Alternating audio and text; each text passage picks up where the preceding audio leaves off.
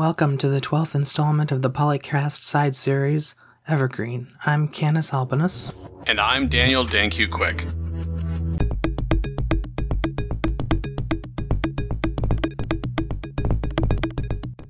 Season 12 of the show consisted of 31 episodes and the annual Christmas special. As with the previous 11 Evergreens, Dan here has selected and ranked the top 10 topics he feels most retain their relevance after the years they've been published. As well, recurring guest co-host Canis Albinus here re-listened to the entire season to select the 10 most representative moments for the show. Ready up.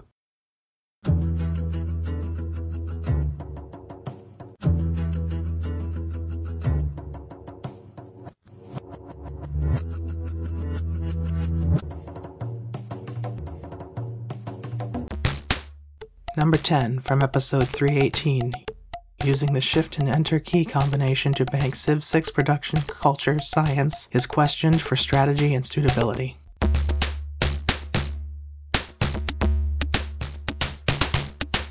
All rise and no fall as civilization reinforces a dangerous myth. So they're like, it wants to solve a problem. The problem, the perpetual growth, and it plagues many Firaxis games. Ugh. We've already got a bum article, man. In the first paragraph, you know how this is going to go. But okay, Dan, We'll cover this. Just because we're covering it doesn't mean we're covering it because we're going to laud it in any way. You're giving it the time of day, but all right. I mean, I do have something for this, but yeah. Well, yeah, sure. Let's rip into him. Rip into it. Well, may I? Yeah, yes, let's do it. Go ahead. Okay, so there's something called psychological terms that the article writer is referring to without actually referring to it. It's called intrinsic motivation and intrinsic motivation. And explaining in what I'm trying to talk to in the shortest words possible while focusing on the games, extrinsic motivation is what motivates players to be rewarded by making good decisions. And those players will want to make strategies to essentially make bigger numbers than their opponents, rewarding them with victories. While intrinsic motivation focuses more on personal rewards that are set based on what players feel rewarding and not necessarily because it's conducive to a good strategy or bigger numbers. What he seems to be doing in this article is that he's saying that the extrinsic motivator for growth is not accurate, which is true because Civ is not a real life model, but he also wants to discourage that intrinsic motivation as well, which is just a way to make a player who likes extrinsic motivators like yields to want to stop playing the game entirely. And I disagree with him on this. He makes examples for farms should start going bad or cities should start flooding or there should be climate changes to wreck the lands. And this just goes into why random events are generally a bad idea for designing 4X games for players driven by extrinsic motivators. There are ways that he refers to how pirates can show up and beat on your empire, but I'm kind of curious what his opinion would be on two things. The first one would be he keeps talking about how the game is stagnant when you get to a certain point in the game, and that is true. But Civ 4 and Warlords 2 does something about that. And when you have technically beaten the game, they just end the game for you. They say, oh, you've beaten the game. You've gotten all this land, or you've beaten enough people that everyone is begging for you to stop. And that's one way to do it. Something EU4 does is to kind of rubber band your tech. And if you're ahead of time, trying to tech up costs you extra resources. If you're lower on the techs, then you get a discount to do it. So that's one way to keep. EU4 is not very good as an example. No. Compared to your other two. The expansion aspect of that game is just wild. Like, there's nothing tech can cover at that point. But I am just saying that's one way to look at it for trying to rubber band it so that it's not stagnant all the time. Yeah, or like true runaway stuff. I knew that selecting this topic would lead to at least one call of why are we giving this the light of day, as Phil referred to it, and maybe there's some other people on the panel that feel the same way. Part of why I'm giving it the time of day and want us to talk about it on the show is some little things. First off, it's Rock Paper Shotgun.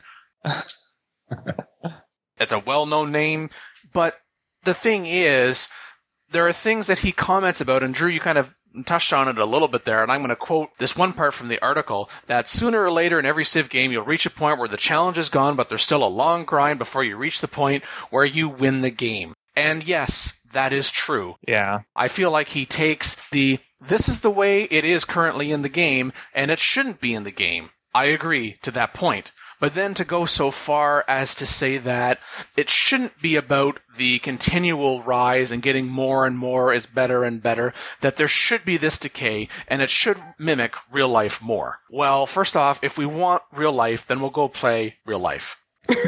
This is a game. This is not an historical simulator on top of it, like some other titles that have been mentioned. This is more of an abstraction. It's to be fun. But in order to deal with the issue, it's not going to be fun if your land starts to flood, your cities start to decay, your cities turn into barbarian camps because you had two Dark Ages in a row.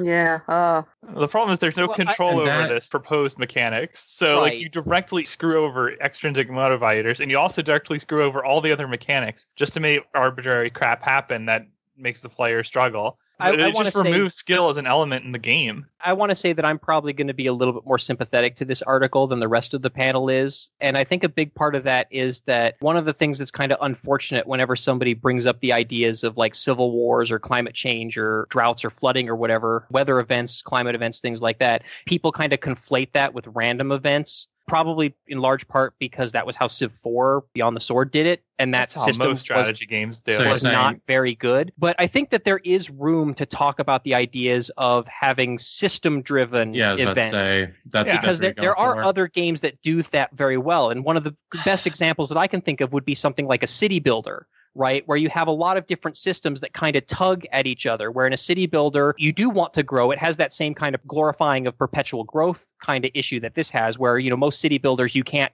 win or whatever by just building a little farming community and being like, all right, that city's good. You know, they expect you to build these giant New York style metropolises. But those games will have different pressures that tug at you in different ways. So, for example, if you stop growing and you stop attracting new people moving into your cities, your population is going to age and die. And then you're going to have fewer people in the workforce and your economy is going to suffer. So can't just get to a point where you just sit on your laurels and the city just works for the rest of the game, because there's these little systems that add kind of destabilizing mechanics to everything. And that's one of the things that I think that Civilization hasn't quite tried to do yet. And a big part of that is because those sorts of things are more on the simulationist side of gaming. That's probably more appropriate for games like Europa Universalis and, you know, maybe even Total War, stuff like that. But I don't want to just automatically dismiss such mechanics as not being able to fit within Civ. Things like cities turning into barbarians or civil wars, those things are not fun because Civ does have this perpetual growth model where anything that sets you back kind of almost by definition puts all the other opponents that far ahead of you. You never ever want to lose anything in Civ, and a big part of that is because the game is all about constantly growing. If you had systems in place where you had to do a more careful job of managing the resources because they might expire or get exhausted or something like that, where there might actually be advantages to maybe even losing territory because you get a more compact empire that's easier to manage, and then that allows you to then... And I think this is kind of what they wanted to do with the Dark Ages, but it doesn't quite work this way. I think what it actually is, and we saw it in Civ 5 and we saw it in Civ 6, is the happiness in Civ 5 and the amenities in Civ 6. You started referring to climate change, and this is just a system, you know, I know you're not referring to specific, but like, you could have a slider in your city or something doing that if you keep growing too industrious too fast. But we already have that. That's called a happiness system, and that was the amenity system, really.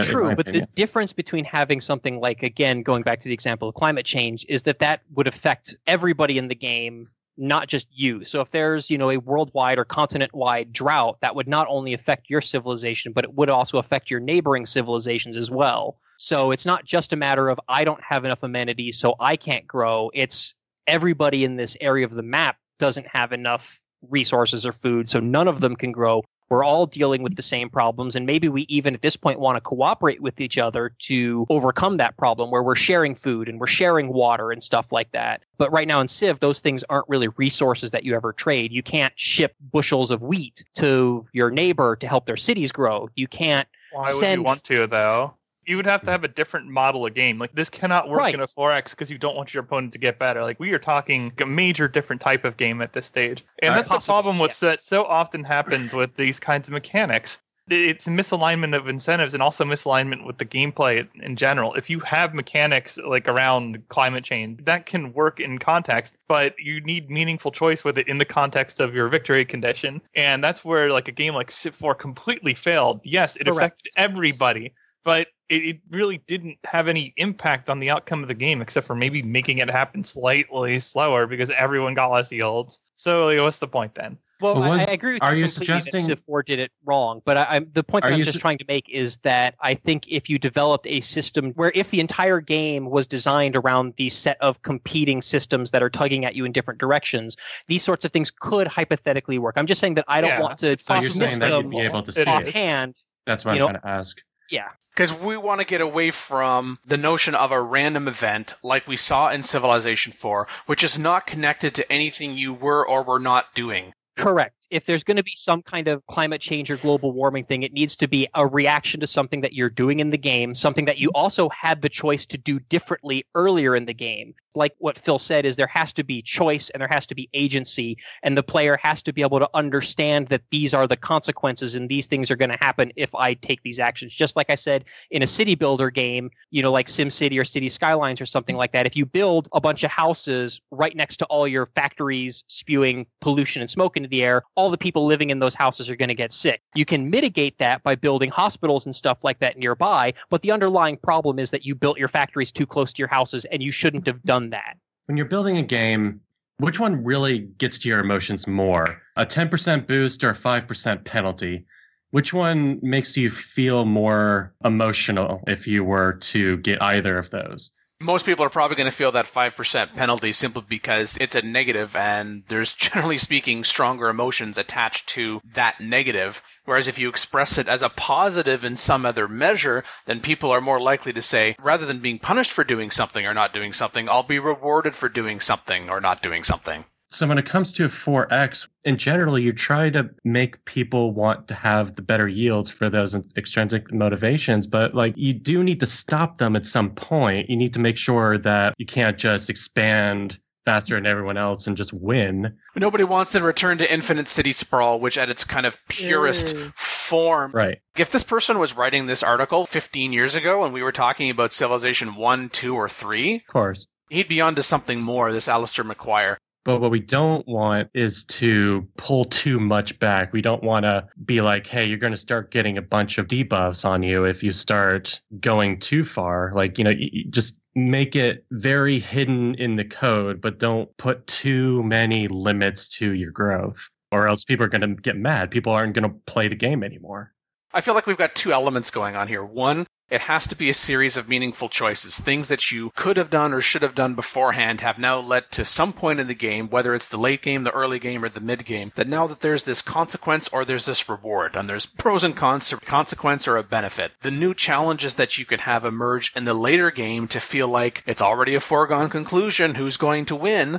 I think it's be perfectly fine to go with the let's go ahead and end the game so it's not a slogfest. Yeah, domination victory. Or get rid of the victory conditions and go with some kind of objectives. But if you're going to introduce something later in the game that's then going to challenge those players that have done everything well, then you don't want to penalize them. You don't want it to be that, okay, you now have this negative that there's nothing that you can do simply to try to rubber band everybody else. It's just, here's another challenge that, depending upon how you respond to it, is going to have a meaningful impact, and you're going to have to react in some way, because if you're in the lead and you don't take this into account, then you're not necessarily going to be in the lead anymore. So it's not that all of a sudden, here's the switch, let's propel everybody else, let's challenge everybody as though it's the start of the new game again, and there's another layer to expanding, exploiting, exterminating, and explore.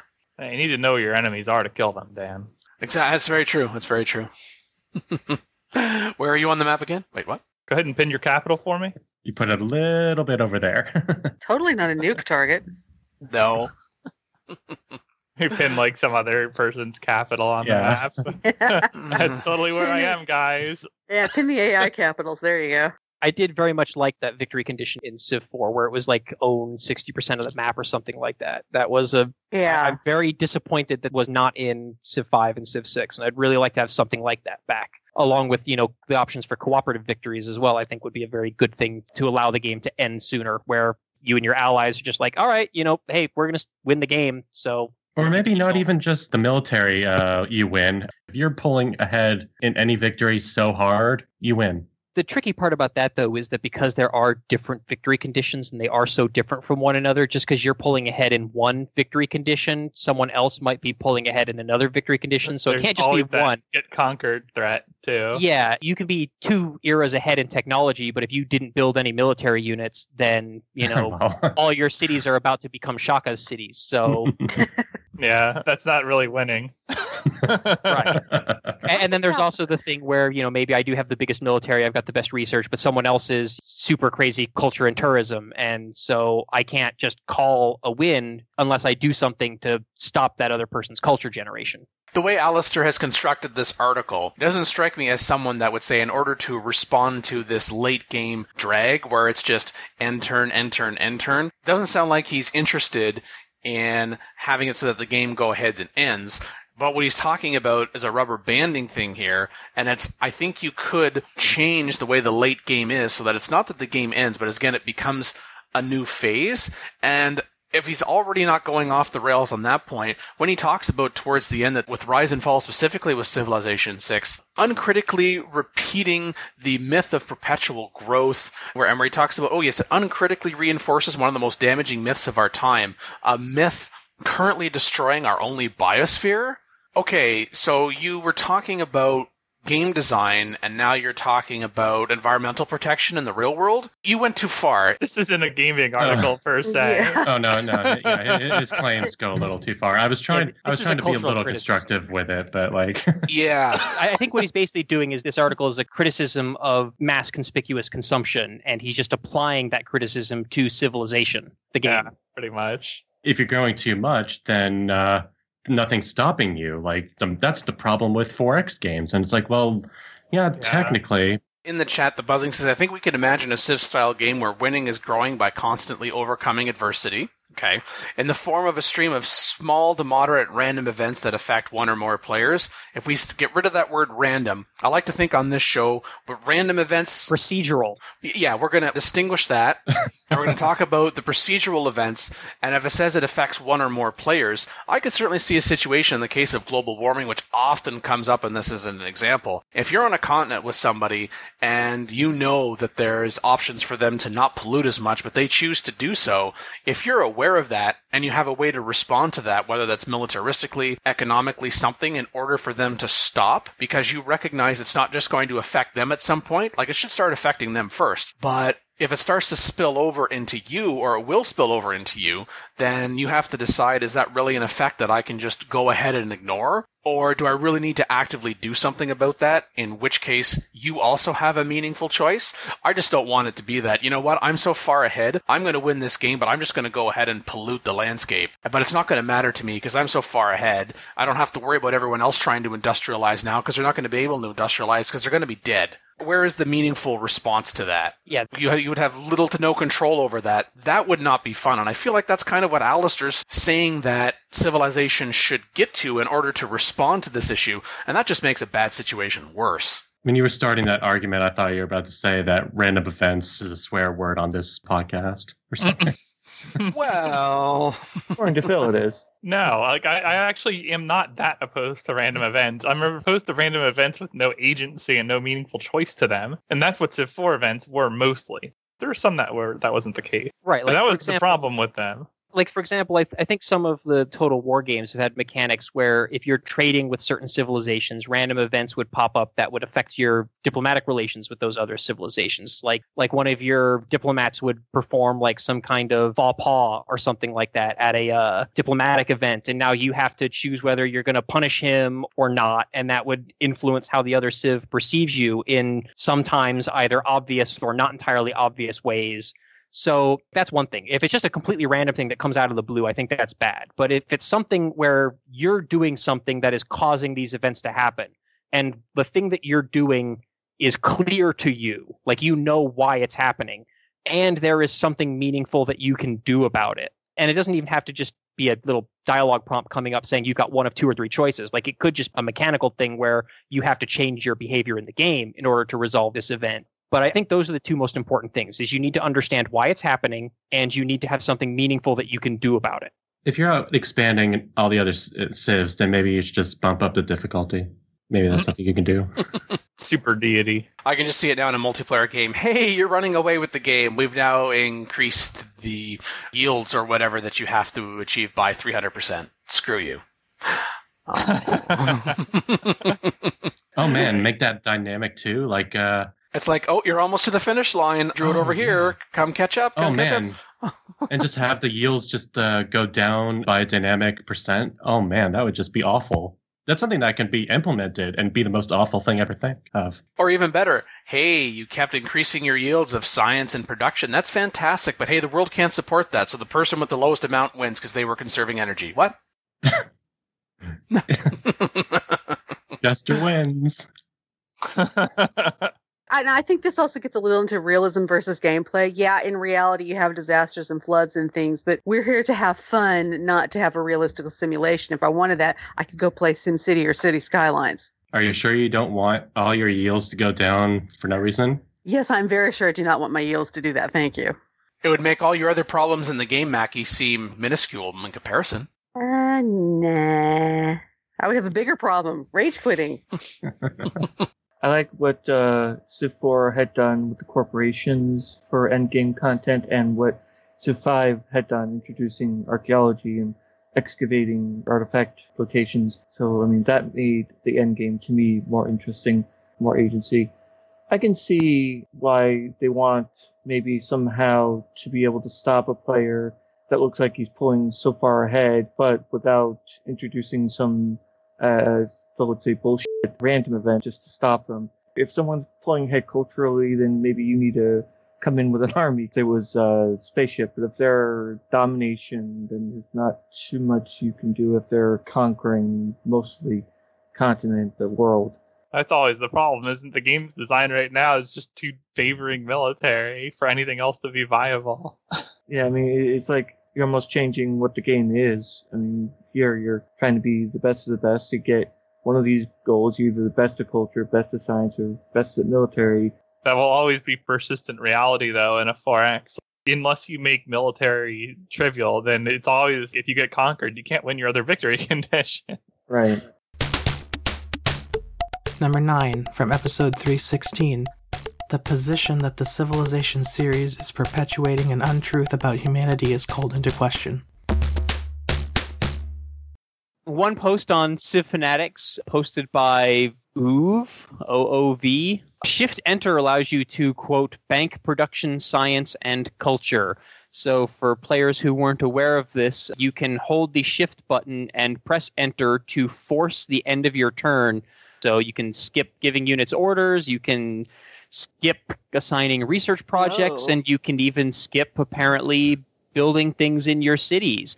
Apparently, it doesn't just send all that production and research to the garbage can. It actually just banks it and then just dumps it all into whatever production or research project you assign when you finally do assign it. So people have been using this as a tactic / strategy / maybe exploit to finish projects really quickly.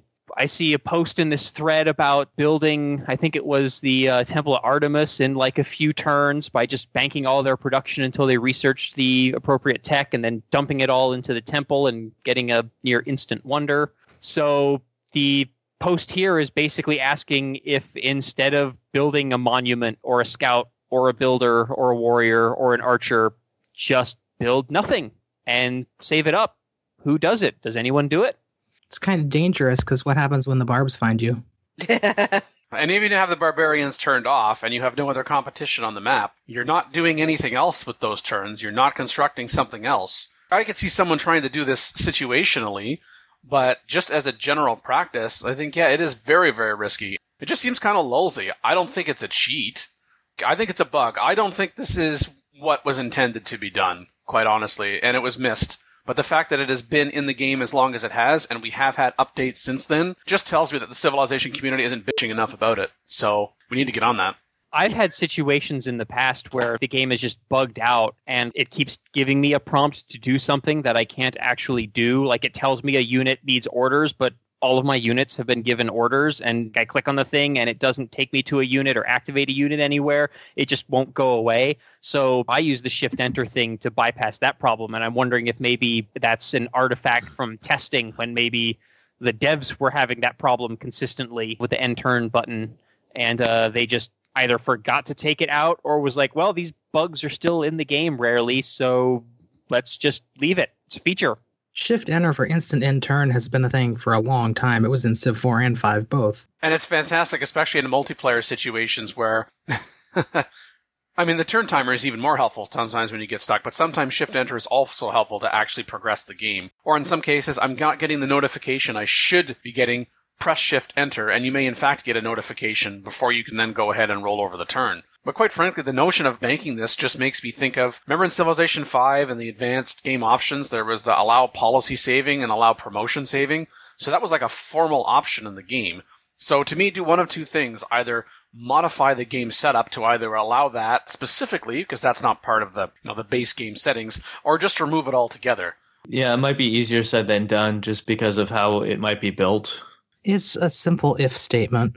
Yeah, I'm just wondering if that would cause problems with losing overflow or something. I don't know. When I was actually doing out the math earlier, I was wondering whether or not that would be better than building a worker just to chop down forests. And it sort of breaks even. The worker gets you all the worker bonuses from policy cards and Magnus and stuff. But this gets you immediate production and you don't have to worry about finding those forests in the first place. Yeah, you can't use Magnus to buff it if you're not chopping or harvesting. Yeah, exactly. From our chat, and again, our episodes are recorded live, the Buzzing says that this is a pretty low priority as a bug. It has no impact on any player's experience save multiplayer balance. I don't think it's just the multiplayer experience that you're going to encounter this, but it's very unlikely you're going to encounter this incidentally. And even if you are pressing Shift-Enter to roll over turn, you're probably not going to notice this. But the Buzzing also says, if you fix this, you risk making another unknown bug. I get why it's certainly lower on the priority list than maybe some other bugs. There shouldn't just be like a hotfix or something for this. But I don't think the possibility of introducing a new bug means that you don't try to fix it, but you do prioritize it. Although the Buzzing does also say, in order to address this, it's, quote, not a simple if statement. But he also says, I guess it comes down to the resource overflow from a wonder refund, chopping forests, unique abilities, inspiration. You need to keep those in one turn production. I just think it's a risk. Like, am I going to go ahead and construct a wonder? Am I willing to invest all of those turns in something that I may or may not get? Yes, in this case, but Dan, you are going to get something. You will eventually be able to overflow that into something. Yeah, but are you really that much farther ahead than if you were, quote-unquote, actively doing something with those hammers on that particular turn, on those particular turns that you rolled over? Yeah. It's interesting to note, but I don't think it's not egregious. I don't think it's people should be getting banned from multiplayer communities from using this, or people raving about it in single player, but it is certainly worth noting, and I do think it adds some strategy. Unintentional strategy, not great strategy, but it's strategy. Yeah, of course, if you're not using that production to build a monument or, you know, your first district, then obviously you're losing out on whatever yields those provide. And if you're not building scouts and units, then you're missing out on the opportunity cost of finding ancient ruins and natural wonders and certain eurekas and inspirations. So yeah, it's a trade-off. One argument I did see in the thread for using this was, it's great for those turns when your cities have nothing worthwhile to build. And I'm like, I question your city placement then. Because there's always something that you could be building or always something that you could be investing in. It's not, well, I've got nothing to do. I'm going to Shift-Enter to bank stuff. It's like maybe if you were a couple of turns off of a tech that you really wanted to get a good head start on a particular wonder or something, and then you might want to bank it for a couple of turns like that. That would be a great way to use it. Yeah, that's where I'd want to use it the most. Build a district or a wonder, something that's going to be kind of expensive. Yeah, exactly. Get down those commercial hubs in like one turn after researching currency. Mm-hmm. Yeah, it would be insane. I do see one post here from, I think it's just pronounced Boyan Soon, saying that the Shift-Enter to skip turn is one of several exploits that are banned in China. And I'm just wondering, by the Chinese government? Like, is there like Is there an official governing body in China that determines the rules and exploits for Civ 6? I kind of interpreted that as like the multiplayer community concentrated within China. You will find that this is typically banned in their games. But yeah, I also thought the same thing. I'm like, I know the Chinese government pays attention to lots of things, but I don't think Civilization is quite that important for that communist country or any country to really get into the mechanics of a game. Banning a particular game, maybe, based on its content, but banning a particular... This is not even a mechanic. Banning a particular tactic within a game? Right. Well, I could see people within the government on their own time who play the game paying attention to such things. I mean, sure, it's like, crap, I couldn't get the game banned, but I'm going to get this banned. Well, you know, all right, more power to you. It could also be that they maybe actually have some kind of esports tournament organization that actually does set formal rules for these sorts of things that we just don't have here quite yet in the States. This is also apparently the way it works in CivRev as well. I think it's good for people to know about it, and if a multiplayer community wants to make it clear that that's not acceptable, then as long as that information is communicated up front, and then if people go ahead and agree to that, and then they violate it, then yes, they should be penalized for that. But beyond that, in and of itself, I think we're good. I mean, it's good to raise awareness of it. It'd be nice. It should be fixed at some point. And it's really just more interesting than anything, because it's kind of that holdover, like you were saying, Canis, in a way that this was the way it was in CivRev. And I said it made me think of, you know, the policy saving, for example, from Civilization 5.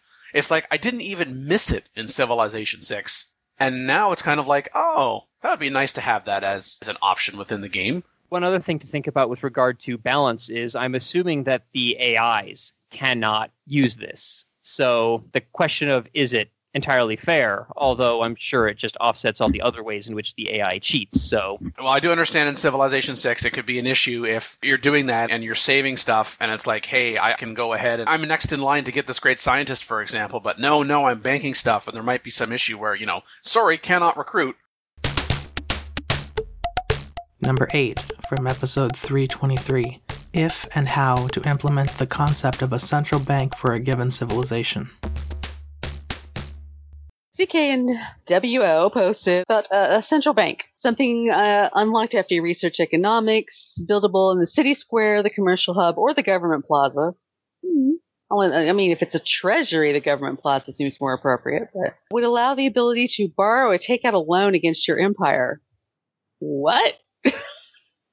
Each loan requires gold per turn, basing the gold amount and requirement of gold per turn on how many commercial buildings you have in the capital or all of your cities in general. Like one market in the capital could allow you to borrow 500 gold at 15 gold per turn?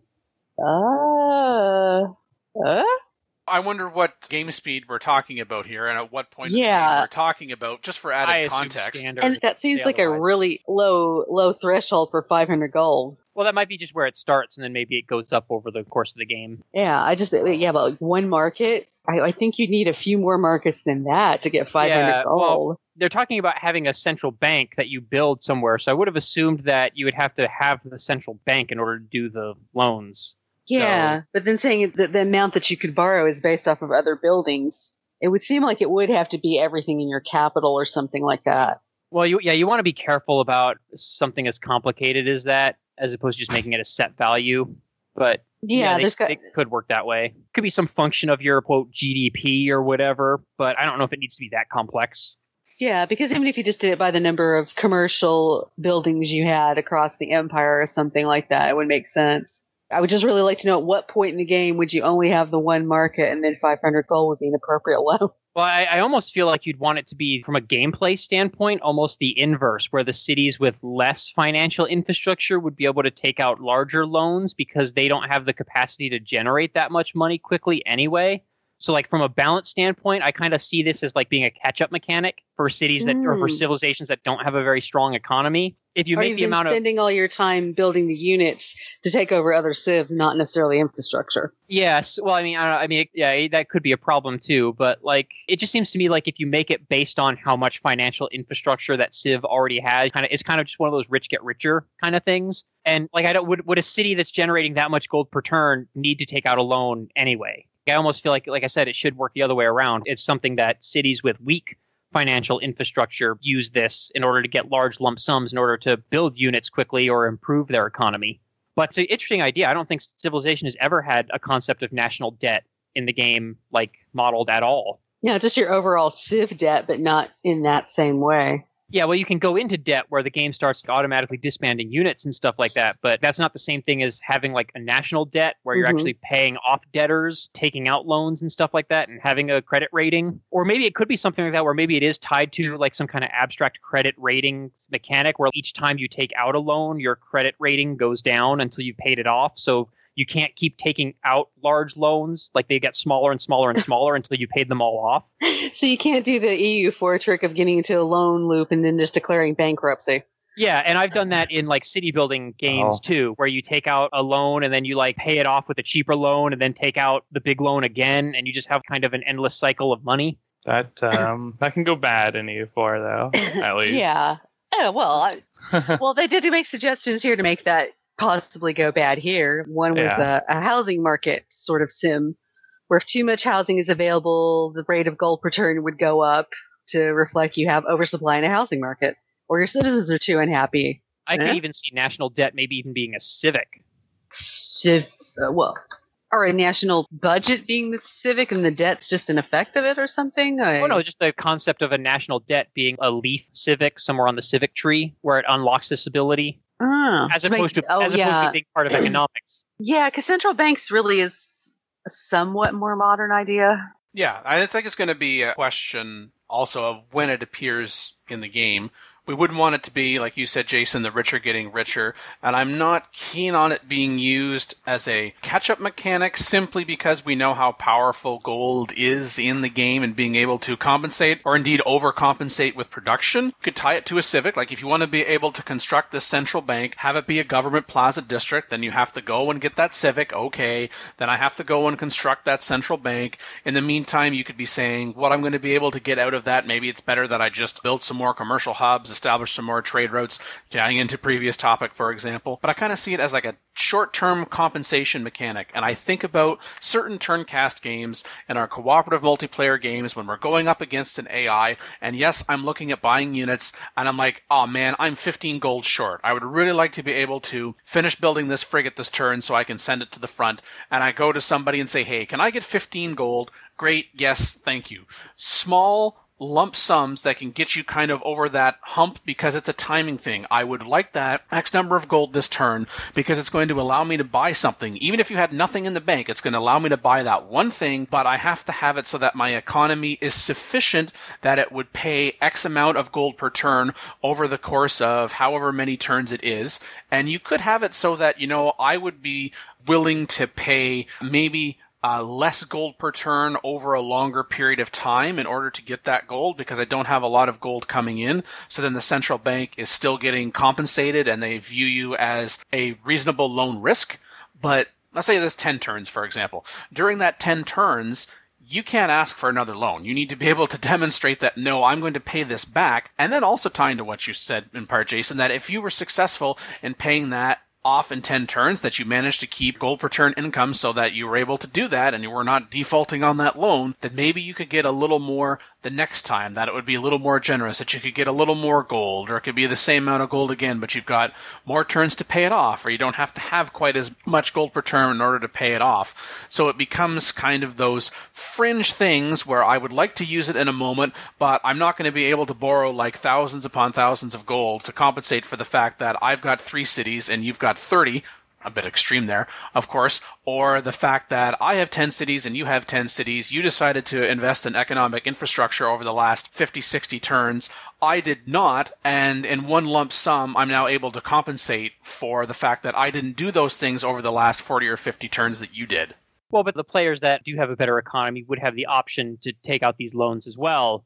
It's just they would be in a situation where they wouldn't necessarily need to. Like, that's kind of how I'm thinking of it, where, everyone can do it, but it's going to be more useful for the people who have poor economies. I'm not an economist, but I think historically that's usually what national debt is used to do. It's used to kickstart a struggling or stagnant economy.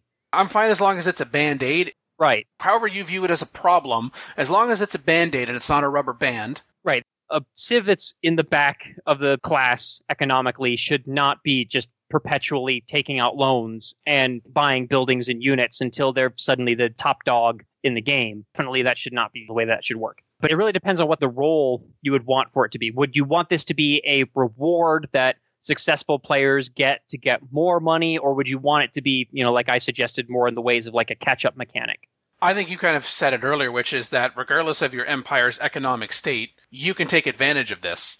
It's just, that's that situational thing that either your economy is really good or it's really bad, and it's just in this particular moment you need this additional lump sum in order to be able to kickstart whatever it is that you think that you're going to try to do. Then I think that's fair. It ends up being that choice. It's just like, okay, do I construct this district in this city right now, or do I construct a different district? Do I not construct that? It's not, I don't need to worry about the fact that I'm only making 10 gold per turn. I just took out 5,000 gold. I don't need to worry about filling up my trade route capacity. I'm good with my 1 out of 7, 8. I can ignore that part of the game now. I can ignore that aspect. So we find that sweet spot between, oh, sure, you can go ahead and get out lots of money in loans because you're already generating lots of money, which in and itself is its own reward, while at the same time not being the other extreme. And I think we're all in agreement that we need to find that sweet spot, and there are checks and balances that you can have in there, such as, again, okay, you can't just build it from the outset of the game. You have to go to this particular civic. Perhaps it's down a path that you wouldn't necessarily always go down because it's always getting to the good stuff, that you then have to go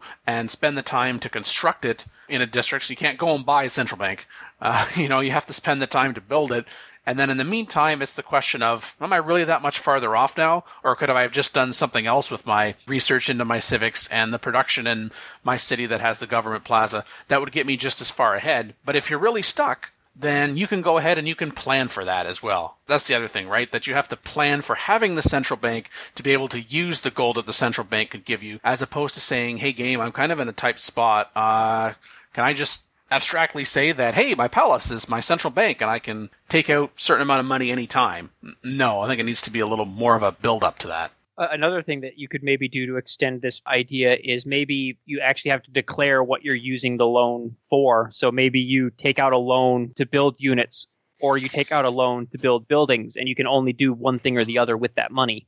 Could also tie it maybe to that, okay, you wanted to take out this loan right now. Okay, you've taken out the 500 gold, and so it's like on that turn, okay, go ahead and take that action. Spend that 500 gold, and you said that you wanted it to, I don't know, purchase a workshop. Okay, so it's now tied to, you don't necessarily have to have it be that strict that it only applies to industrial zones, but it could be that whatever amount you've currently got in your treasury, the game knows, and it's just on this turn, you know, don't just have it ride. Like, you want to be able to do something with that gold right now, and so you go and you spend it, and it's done. And it can be allocated for, yes, it can be allocated for units, it could be allocated for buildings, one of those two things, and then the money is spent, and then starting the next turn, you're paying it back. With interest. Lots of interest. Oh yeah, I think it's fair to say that in the end, over the course of the number of turns that you're paying it back, as is suggested in the example, you borrowed 500 gold, and in the end you end up paying 750. That some percentage that you're going to have to pay back more ultimately, but it was better for you to pay that more gold over an extended period of time because you got that lump sum right up front. And keep in mind, historically, for most of the time period that Civ covers, the central banks weren't a thing. An alternative idea is, instead of it being a mechanic where you're taking out a loan against yourself, maybe it is a mechanic where you have the diplomatic deal, an option on the diplomacy screen to take out a loan from another Civ, where you get a lump sum and then you owe them gold per turn with interest. And if you don't fulfill the payments, then there would be diplomatic or economic repercussions. Is there going to be a good CV for loans? Lol. I like that idea more, but I worry about the programming of the artificial intelligence to handle this competently. It's easily exploitable. You get your lump sum of gold from the AI, and then you declare war on them the next turn to cancel the deal and not pay any of it back. Number 7 from episode 321, a comprehensive consideration for a proposal for nuke victory conditions in the Civilization series. Proposals for new victory conditions. Hey, it's our old friend Supremacy King. New victory conditions is one of my favorite topics, so hooray.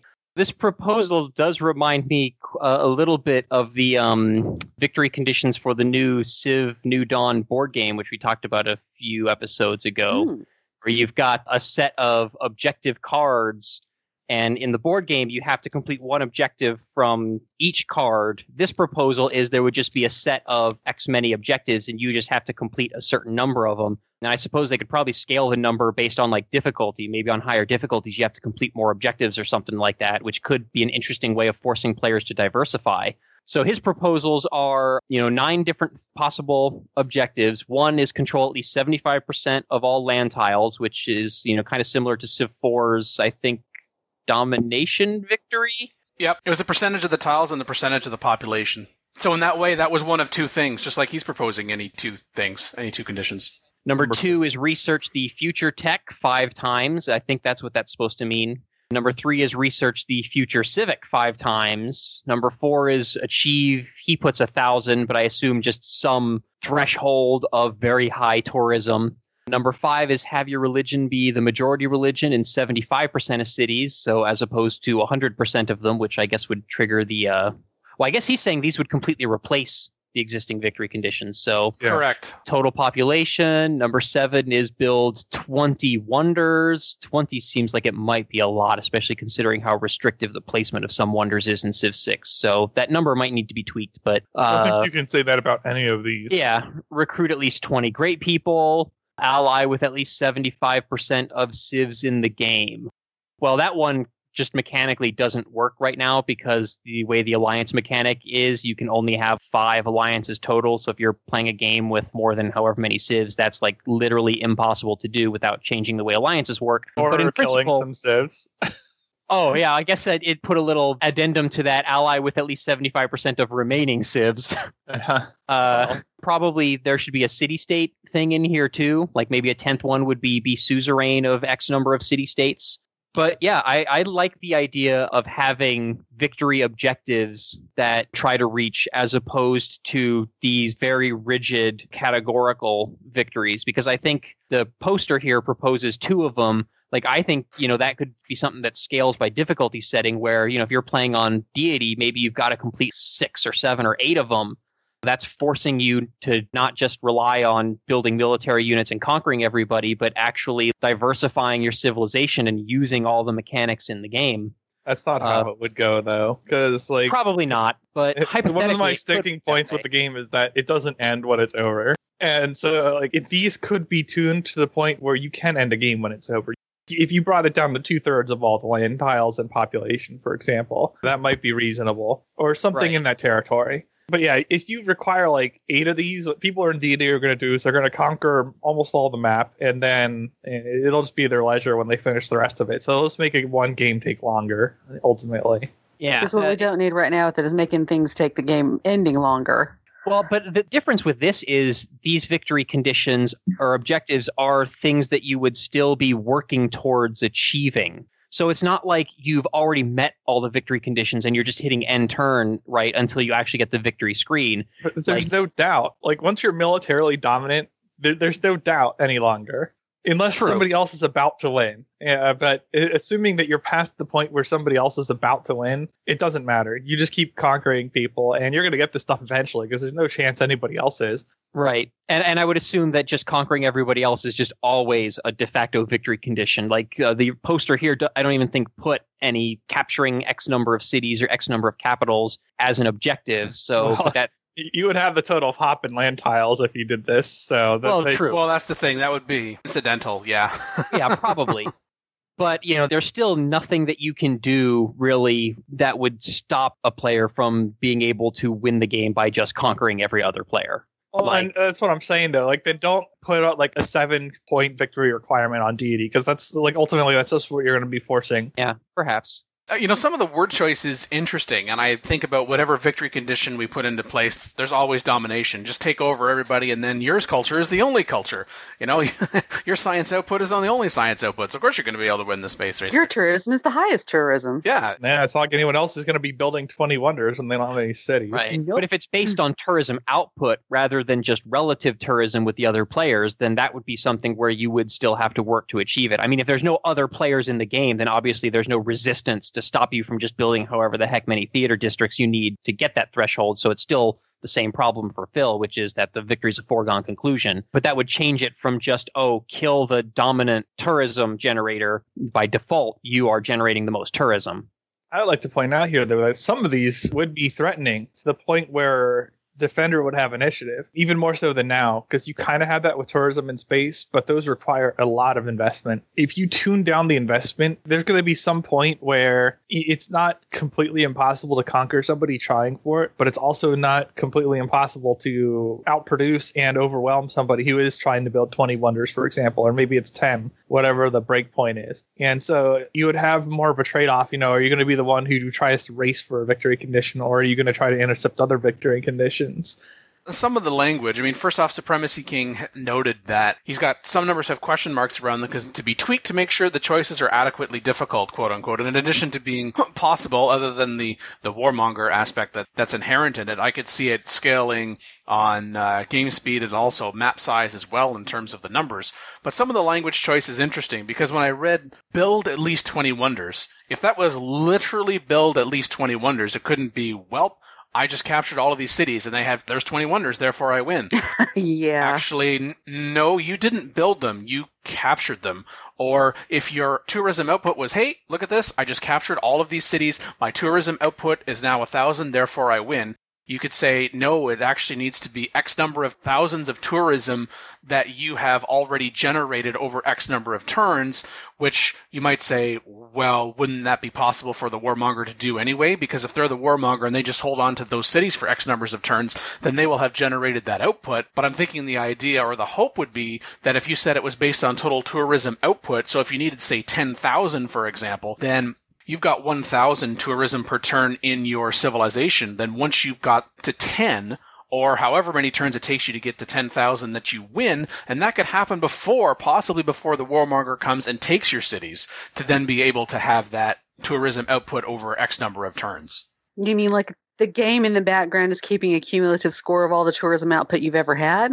Yes, exactly. Okay. Just to give an incentive for, well, why don't I just go and be a warmonger, or now I've got to worry about the warmonger taking my stuff, ties into other parts in the game too, like in terms of no diplomacy. We've talked about shared victory conditions as well, that you could get into lots of other interesting things here. But I just wouldn't want it to be, well, you go ahead, you build all these nice little things, you even research all of these nice little things, you get yourself to 5 future techs or 5 future civics or whatever. I'm just going to sit here building these units more or less matched to your era, and then I'm just going to go ahead and I'm going to take your stuff. And then look at that, my science output is now good enough in order to research that the game would be tracking not just what you've got on that particular turn, because then I also thought about what if you hold on to it for X number of turns? Yeah, well, if you're the warmonger, you're in the best position to be able to hold on to it for X number of turns because you've got the greatest military. And you're probably going to be able to hold on to it that long, even if everybody else in the game finally went, welp, screw you, we're going to try to take that back. Well, assuming loyalty doesn't take it from you. Yeah.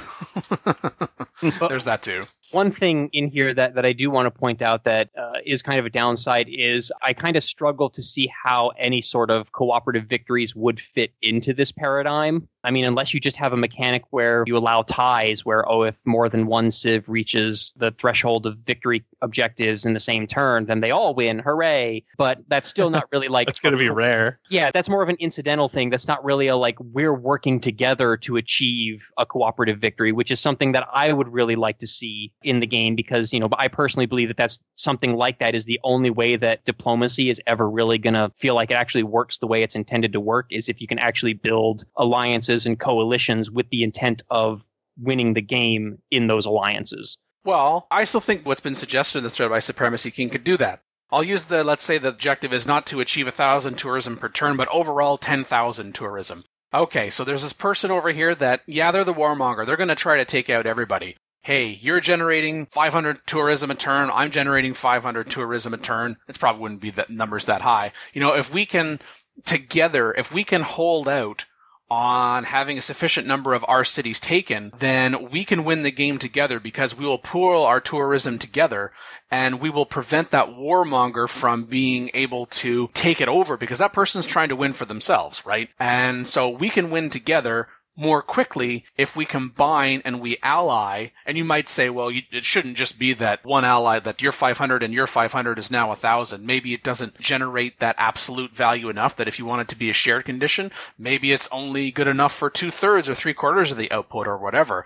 But I think with the way that this is set up, you just tweak it a little bit. You can have it be so that you can have not only victories other than warmongering or congratulations, you won a cultural victory, by warmongering because you've got greater cultural output and tourism output than anybody, then you can have those shared victories, and those shared victories are not warmongering, and in fact, you've been able to successfully counter the warmonger by allying with the right people at the right time. Well, but this proposal still requires that you achieve multiple conditions in order to win. So even if you are sharing in one of them, does that necessarily mean that you're going to be sharing in the other one? So, you know, Dan, if you and I are playing and we've got the shared culture or whatever, and then I build my 20th wonder, do I win and you don't? I would say in a situation like that, yeah, where the alliance isn't based, for example, on the tourism, like we've got a specific type of tourism. That's an important question, and I think it can either go two ways. You can either say that, you know, in order to get that second condition, you've got 17 wonders, I've got 12, so if you build 3 more, then your contribution to our winning is not only building the 3 more wonders, but also contributing to your tourism output along with my tourism output, and then that way I would know that, that other person is actually going to be doing a little bit more in order to win this shared victory condition, and you also recognize that I'm actually going to end up contributing a little bit more to this shared victory condition. So maybe I don't want to win with you. Maybe I want to win with somebody else, or maybe I want to try to go it on my own by getting these own 2 victory conditions, which is, Dan, I really don't need your tourism. I don't have to worry about this warmonger taking me out in 20 turns. It's going to take him 30. So I'm just going to take a few extra turns and then win the game on my own because I'm going to finish these wonders in a few extra turns, and therefore I get the victory and you don't. I think that could still work within the diplomacy aspect. So let me see if I'm understanding correctly. Are you saying that each of these objectives would have kind of like alliance mechanic tied to them, where you and I would be able to declare that we are pursuing this victory condition together and then our resources are pooled? Or is it just an incidental thing where we both happened to achieve the condition and now we're working together? I'm a little confused. I think it should be that it's declared, but part of that declaration is also that each ally knows where everyone stands in terms of their respective outputs. So that if you, for example, are fine that, well, okay, we need 2 victory conditions to win, and I can win by myself, or you can win with me, that, you know what, I'm going to achieve that 20th wonder, building that 20th wonder, because I'm at 17 very quickly.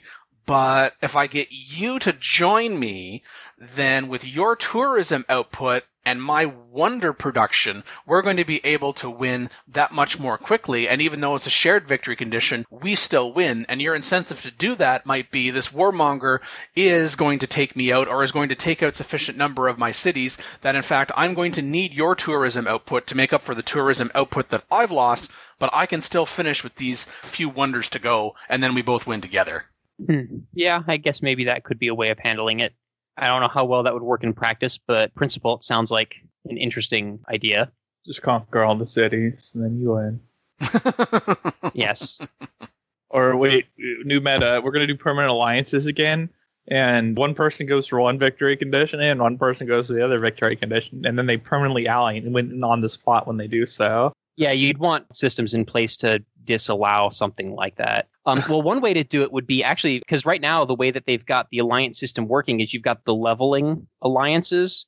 So, you know, it might be something where you need to reach a level 3 alliance in a particular category in order for this to even be eligible for a shared victory. And that's actually something that could probably be done in Civ 6 now. Say, for example, if Phil and I have a military alliance together, a level 3 military alliance, and between the two of us, we control every player's capital. Maybe that could be a shared victory. Or, you know, similarly, if Dan and I have a research alliance, we could maybe cooperate on sharing our spaceship parts. And if, you know, Mackie and I have a cultural alliance, then we pool our tourism output or something like that. But it would have to be the level 3 version of that alliance. That could be something that could work. Be a surprise. Right. And that could be something that could work in Civ 6 right now without having to change many of the other rules or mechanics or systems. I'm surprised Dan or Mackie didn't have something to say about that. I actually pulled that crap way back in Civ 4 with Petrox. Oh, the permanent alliance and winning on the spot. We permanent ally culture bombed our capital. So like we use our separate pools for generating great artists. Because once you permanently ally, it pulls your great people points. So we deliberately avoided this until late, farmed out a ton of great artists in a short period of time using specialists and pacifism, and then permanently allied and culture bombed up. One of us had a good city already for culture, so we just picked 2 other cities and culture bombed them from like, it was like sub 10k to 50k in 1 turn, and just won culture on the spot. It's really stupid. All right. Well, two things. Number one, Mac and I didn't say anything because you tell the story so much better than we do. Second... I remember Willow wasn't very impressed, but I don't remember if you guys were in the game or not, so... Honestly, I think it was one of those games where it's going to be a slog fest, number one, to win how we would normally win by taking out all of the AI opponents, and we're going to get that, but it's taking so long, and this is atypical, and you guys thought of it, and fantastic, the game is over, the AI loses one way or the other. We were not mad, it was actually hilarious. Exactly, it was hilarious. Oh, fair enough. Willow wasn't happy, I remember that, but I guess you guys didn't care.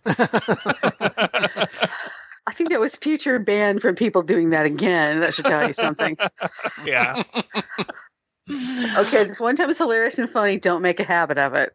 But I think it would make sense that with the alliance system and the different tiers, that you would have to have an established alliance with some type, say, at level 1, and then into level 2 or level 3, however it is that there has to be some measure of time so that it can't just be, say, on this turn, hey, I just realized this in terms of your output of this measure, and you've just realized this output of my measure, or one of us contacted the other to say that, hey, combined, we're going to win, you ally on that turn, boom, congratulations, you've won. That there would be both the build-up and then there would also be the timing that the game could prompt you, for example, to say, hey, you know, Dan and Jason have just reached, you know, level 2 or level 3 of a cultural alliance in their tourism output, and they're set to win the game in X number of turns, so that then the other people in the game would have the chance to say, whoa, wait a minute. Or also even, how come you guys currently have a cultural alliance at Tier 1? What's going on with that? And then if you think that that's going to end up being a threat, then one way or another, you could try to respond that way, which part of that could be, maybe I could convince this person to try to win with me. Hey, maybe they'll give me a scientific alliance, and then I can try to edge my way in there and say that, hey, we're going to win that way. And then that leaves that player that now has a cultural alliance and a scientific alliance with an interesting question of whether or not to win with somebody else. And then that would trigger a point where then the game would say, okay, well, Jason has decided rather than trying to win with Mackie, the alliance that he signed initially, the alliance that he signed with me, that alliance has now been renewed and we're now going on to Tier 2. And Mackie's like, hey, what the heck? I thought we were going to win. And then that could spill over into some more interesting diplomatic effects as well. Yeah, there's a lot of interesting potential with the current alliance system and the possibility of joint or cooperative victories. Because one of the big problems, you know, because I've pitched the idea of cooperative victories before, and one of the big problems that I always struggled with was trying to find a way to make it so that every player in the game can't just easily win by just cooperating with everyone, right? Like, you don't want a situation where every game, everybody wins because everybody just cooperates. And the way that the alliance system currently works, where you can only have one of each type of alliance with only one other player, might solve that problem, because if each of those alliances is tied to a certain victory condition and you can only have one of that alliance in play at any given time with one other Civ, then you're basically looking at a situation where only two players can achieve that one victory condition together. And you don't have a situation where all five of us are winning because we all just decided, we're not going to fight each other this game. I mean, really, I think what we're getting at is we're addressing two things. One, which is the long-standing, this person's going to win. It's just going to take them 20 or 30 turns to achieve it. Can't the game just recognize that now, number one? But then also, wouldn't it make the game more interesting if there was the possibility for a cooperative win, so a formal win, but then at the same time give other players the chance to recognize that, you know what, they are ahead. They are set to win. They saw something that we didn't see 15 or 20 turns ago, but now we've got X number of turns to try to disrupt that in some way. It's not, you know, I got to go and take, say, Jason and Mackie out because of their scientific alliance. I'm just going to go ahead and declare on one of them or both of them, go and say, take Mackie's major scientific output city, so then I know that that's going to delay their achieving whatever it is that they need in terms of scientific output or cumulative scientific output throughout the game, and then we can stop that victory from happening, and then maybe Jason will be, you know, a rat bastard, and then somehow cancel his alliance with Mackie, and then turn around and get maybe an alliance with me, and then everyone else says, Jason, wow, you're a jerk, how come you're not defending Mackie? You're just a fair-weather friend? Fine, everyone turns around and dog piles on Jason. Lots of interesting possibilities here that I think in a way even more interesting than ending the game, even though I think it's more important to be able to end the game. I think the underlying question here, though, is how well is the AI going to understand this, which always, I think, needs to be taken into consideration, too. Unfortunately, trying to be able to not only have the AI recognize that this is a good deal in terms of winning, but also help them to recognize that, hey, no, this is a bad deal and you're going to lose. The Buzzing says in the chat, I wonder if the problem might not be that our game end conditions are victory conditions. Maybe there should just be a bonus for ending the game and a score based on the whole of your performance. And I know this is only part of your comment there, Buzzing, but I hear the word score, and we know just how wonderfully Civ has managed to do that at this point. I kind of feel like your score ends up being, rather than saying achieving a turn where you're at 1,000 tourism, that over the course of the game, you have achieved this output of tourism, and that contributes to your score, because then that's a direct measure of your cumulative output of some measure over the course of the game. One problem with that proposal also is it kind of introduces the issue of king making, which is basically if one player ends the game in order to just give a premature victory to another player, that's probably not going to be fun for the other players who are trying to compete for the victory. So, you know, if I'm falling way behind and I just do whatever it is that causes the game to end, and then Dan wins because he's got a higher score or whatever, you know, Mackie and Mike and Phil are going to be like, whoa, hold on. We were going to try to actually beat Dan. Yeah, and I know some people could say, well, you were planning on trying to beat Dan. Well, you didn't manage to beat Dan before he managed to get this greater score threshold. But at the same time, I kind of feel like these type of victory conditions where, first off, it's not just one victory condition, it's two, so you can't go all one angle, all focusing on culture or science or domination, number one, but then it's based on, say, a total output over the course of the game, or maybe for some of those conditions that doesn't make sense. Say like the population, for example, so maybe you need to be able to maintain that level of population for X number of turns, and then combine that with another reason that is as an effort of your total cumulative output. I think that could make for some very interesting gameplay, and also so that at the mid to late game, it's not even necessarily a foregone conclusion that not only is this person not going to win in X number of turns, but it's no foregone conclusion who's going to win in any number of turns right now. That something interesting could happen, and so long as there was sufficient and meaningful player notification that this has been happening in terms of these machinations. You know, it could even be that, you know, depending upon your diplomatic contact and, you know, level of visibility and all that, that you know that, hey, Jason is now doing 100 tourism a turn or has reached some kind of, you know, threshold. Or you know that through diplomatic contact, and that's information that you could share with other civs, that you could act on to try to counter. Man, oh man, this could be really good. Yeah, there's a lot of potential in here. I personally believe that the traditional victory conditions are starting to get a little stale at this point, in part because they are so like railroaded. And I would like to see victory conditions that really do encourage or even require the players to have to diversify their civs a little bit more. And, you know, this idea could be a way to do that. And yes, and part of that diversity is not only what you're doing, but also how you are relating or not relating to other players on the map. Right, and having objectives like this where you have to achieve multiple conditions also does make it so that, you know, you have those situations where, somebody is getting close to a victory. Now we have to make sure that we either stop them or we rush to get other conditions as well. And I don't know if this would improve it, but maybe this could be something where like the first player to achieve one of these conditions gets the victory condition permanently. So if I get 75% of land tiles, I get that permanently. So if Dan were to then come and take a bunch of my cities and I don't have that anymore, maybe I still have credit for having gotten that. I could see you getting credit for it. I wouldn't want it to be you were the first one to achieve that, to get, say, 75% of the land tiles, because then if I came around and decimated you and say you're down to 25% of the land tiles, and now I control 75% of the land tiles. Oh, nope, sorry, Dan. Jason already achieved that, even though he didn't capitalize on it. Right. I guess it doesn't necessarily have to be exclusive. It could just be that once you achieve that condition, you've achieved it permanently. It makes your early and mid-game achievements as valuable as your late-game achievements. So if I go on a warpath and I build the Roman Empire that conquers pretty much the entire known world, I get credit for that for the remainder of the game, even if somebody does come in and destroy my empire.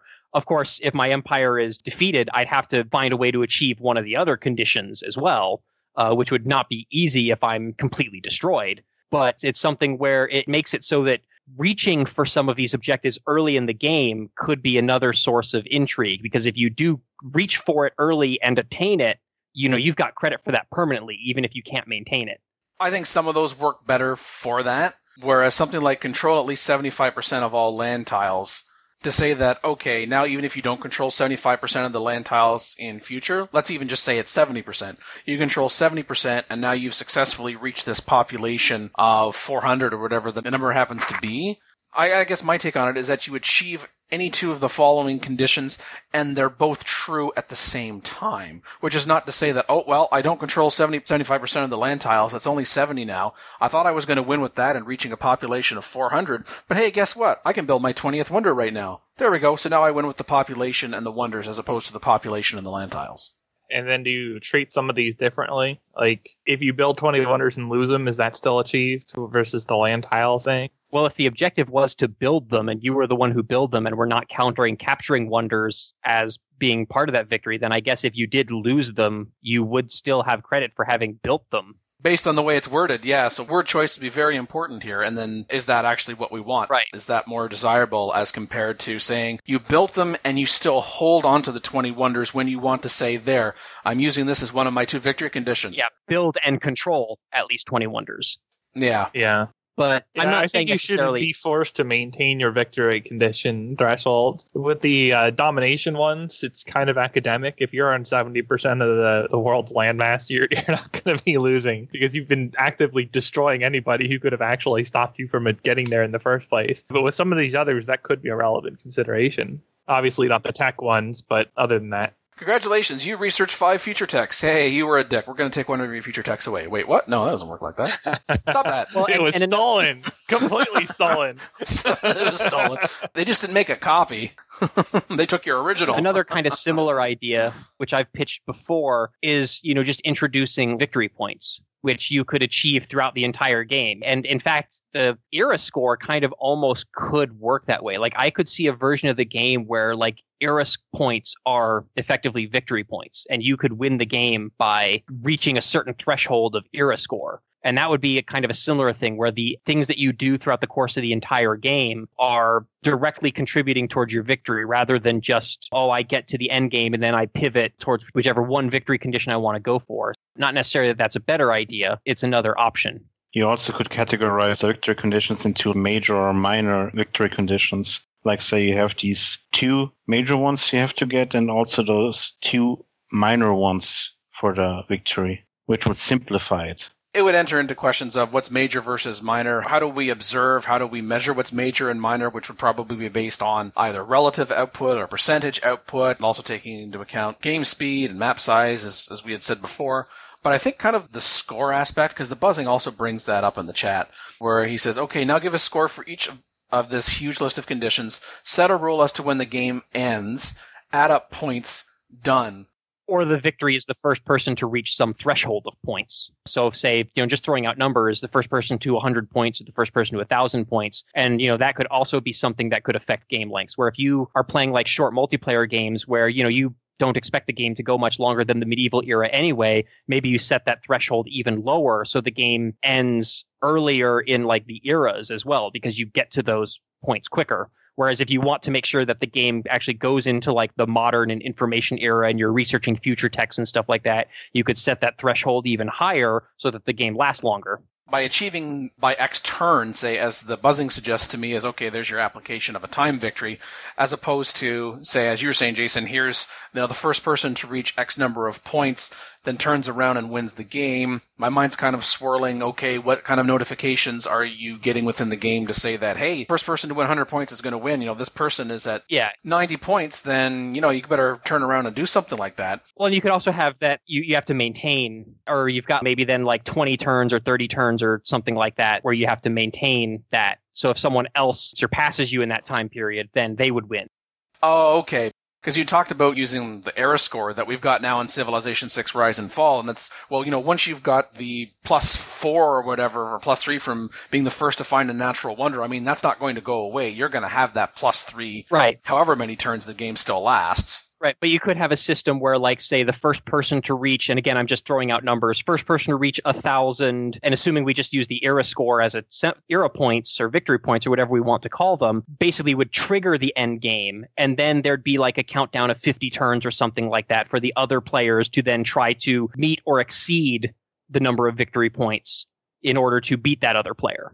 I guess just in my mind, in terms of assigning a score value, and then adding up the score, to me, that was in my notion of saying, rather than having 1,000 tourism a turn, yeah, you're the first person to reach that, for example, that cumulatively you have generated 10,000 tourism over the game. There is one of your two score measures that, okay, rather than, say, having different levels in all 9 of these and adding up all of these varying levels of 9 to get to, say, some number, it's, okay, you need to choose any two combinations and you need to get to 10,000 tourism or 5,000 science output over the course of the game.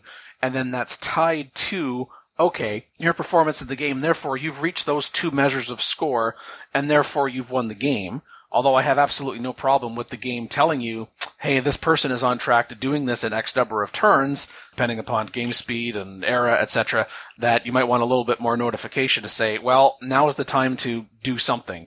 Now is the time to try to push my scientific output, to try to finish all the universities and all my campuses to get to that level before they do. Or, man, I gotta go and take around some of their cities so they don't win before I'm able to achieve my 2 victory conditions, or holy shoot, I need to try to ally with them and make an argument that we're better off winning together because we can win more quickly, win more easily, whatever, then that could certainly be worthwhile.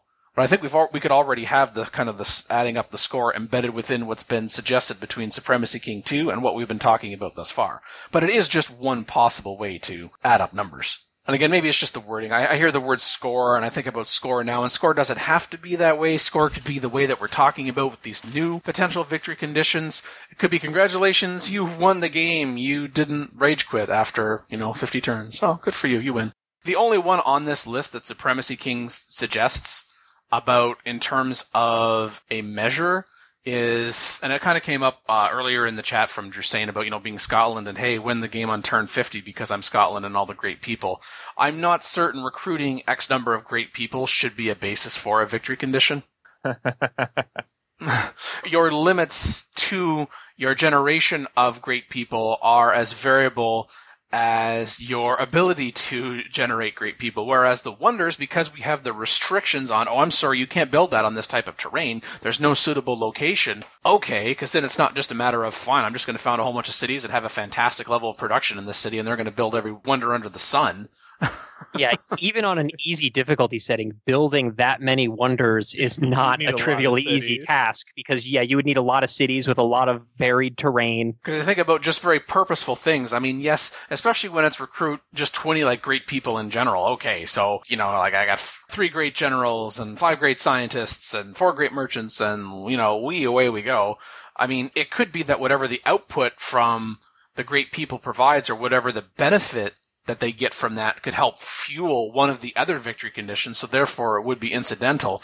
But, not all great people are created equally. And even though they would require more or less the same number of great people points as compared to, say, the wonders, which have the limitation on where you can build them, plus how many hammers it's going to take you in order to construct it also varies it.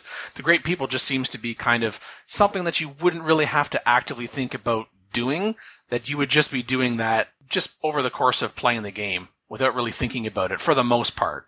Well, you do have the more affirmative action of the city projects where you're basically trying to spam the great people. Now, with just 2 victory conditions in this proposal, I think that recruiting 20 great people is one that I don't kind of like. But if it's 3 or 4 or something of those, then I think having just recruit 20 great people as just one of those conditions where you still have to achieve 2 or 3 others, it becomes a lot more tolerable because you still have to work towards those. It could also have a place in Mike W's suggestion if we decided to go with a major victory condition and a minor victory condition. Yeah, right. And maybe the great people one could match a minor victory condition. And one other thought that I had on this, particularly when we're starting to talk about variables based on game speed and map size and individual preference, how when we set up a game, we have certain number of choices on the menu. We don't have a lot of value input choices, the game could say, okay, here are the possible victory conditions. In addition to being able to, say, enable and disable victory conditions, you could say, and this would be something that obviously would be communicated and you'd be able to tell from save files,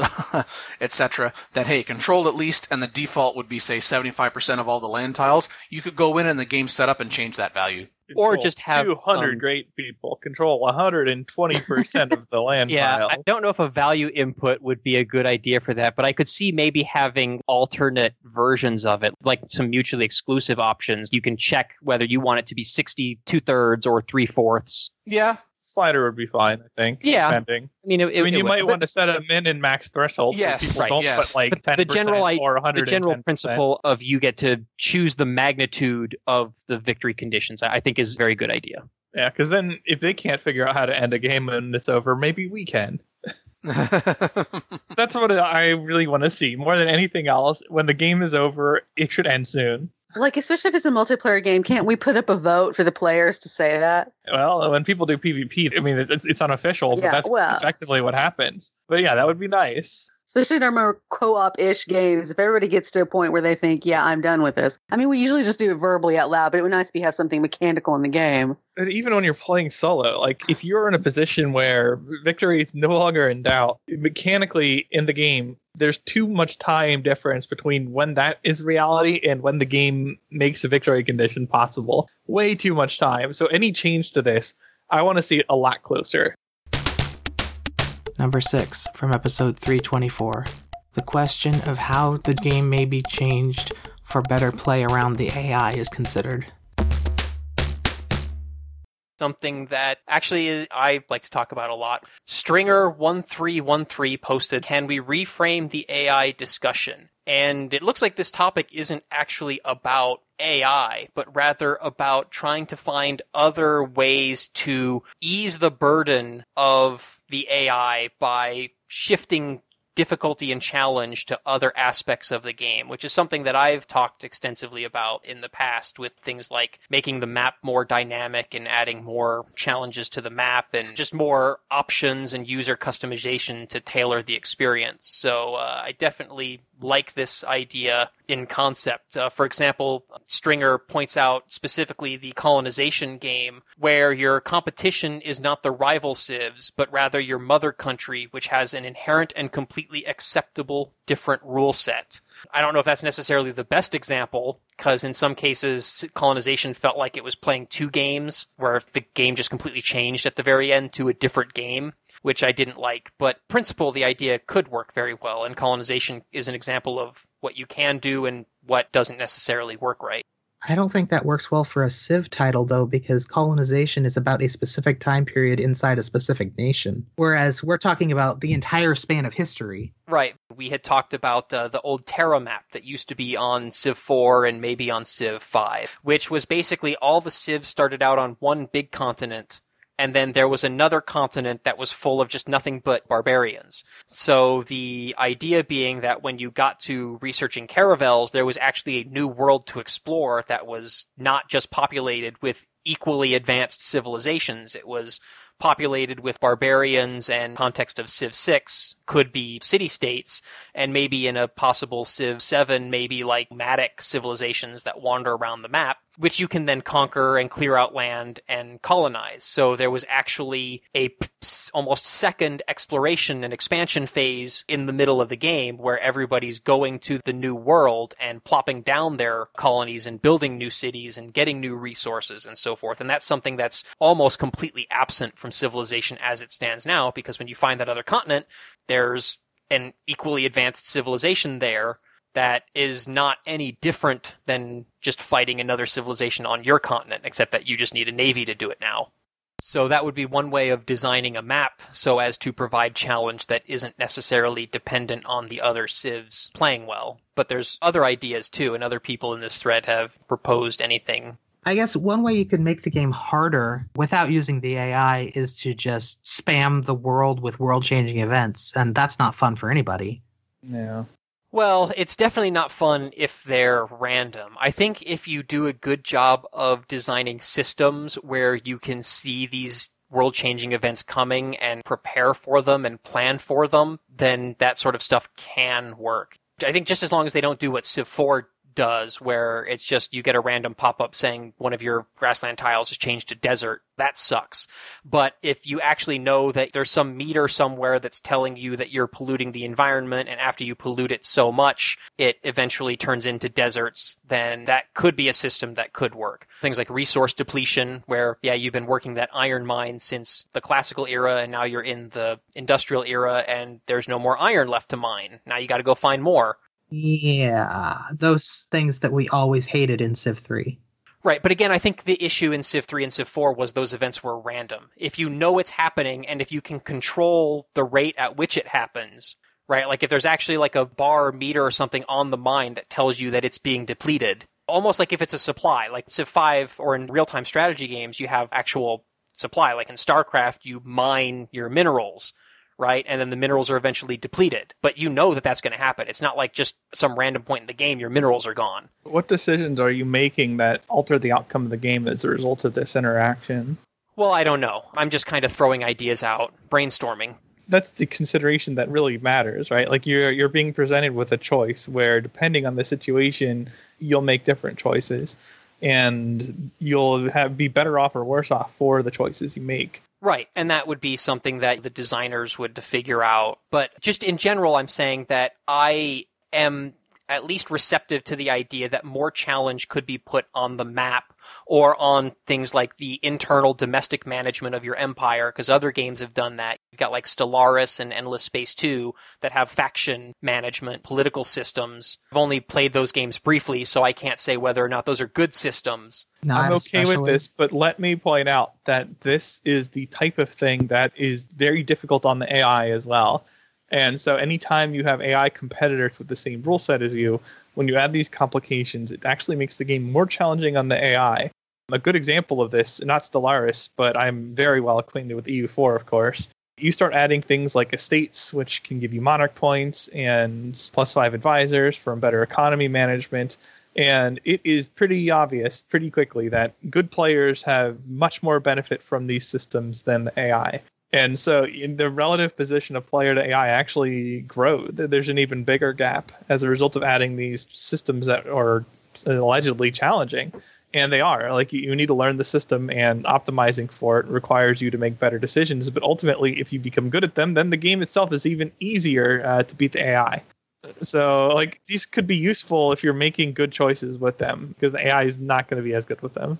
We've had some examples of systems like this in the Civ franchise that have worked reasonably well, I felt, from Beyond Earth, where you had the technological discoveries for each new thing that you built, and you eventually got all of them, but when you got them was kind of random. So you knew over the course of a whole game that you were going to get a good majority of these discoveries, and you were going to make a good majority of the decisions, but when you got them and when you made them had some randomness in it.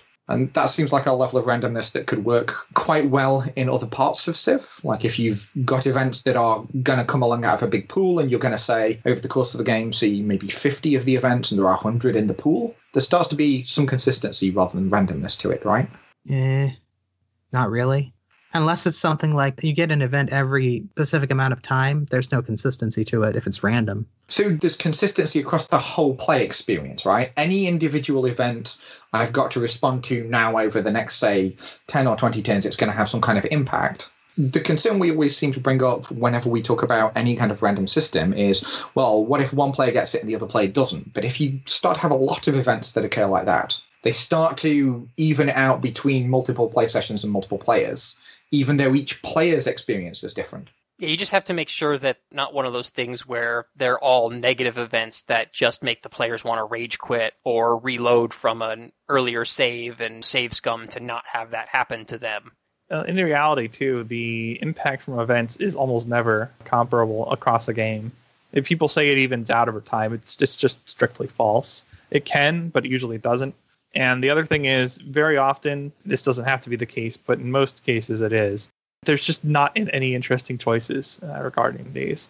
you're either presented with a single choice or you have a false choice scenario in the vast majority of these things cropping up. So you just get a random penalty. Yeah, like Comet cited. The problem with that is it, not only is there no player choice being made in the context of this event, but it actually levels the playing field. It reduces the importance of other choices made in the game that did matter by a small amount. Or if it's a particularly game-breaking event, it can reduce the importance of the choices by a great amount. But that's rare. In most cases, you're just leveling the playing field a little bit arbitrarily for really no reason, and nobody's really making any choices surrounding these interactions. And that's why players don't like it. I mean, they might instead internalize this argument as this isn't fair or this is stupid or whatever, but ultimately it's just an interaction where the player's choices in a strategy game where choices are the crux of who wins don't matter, and that's annoying.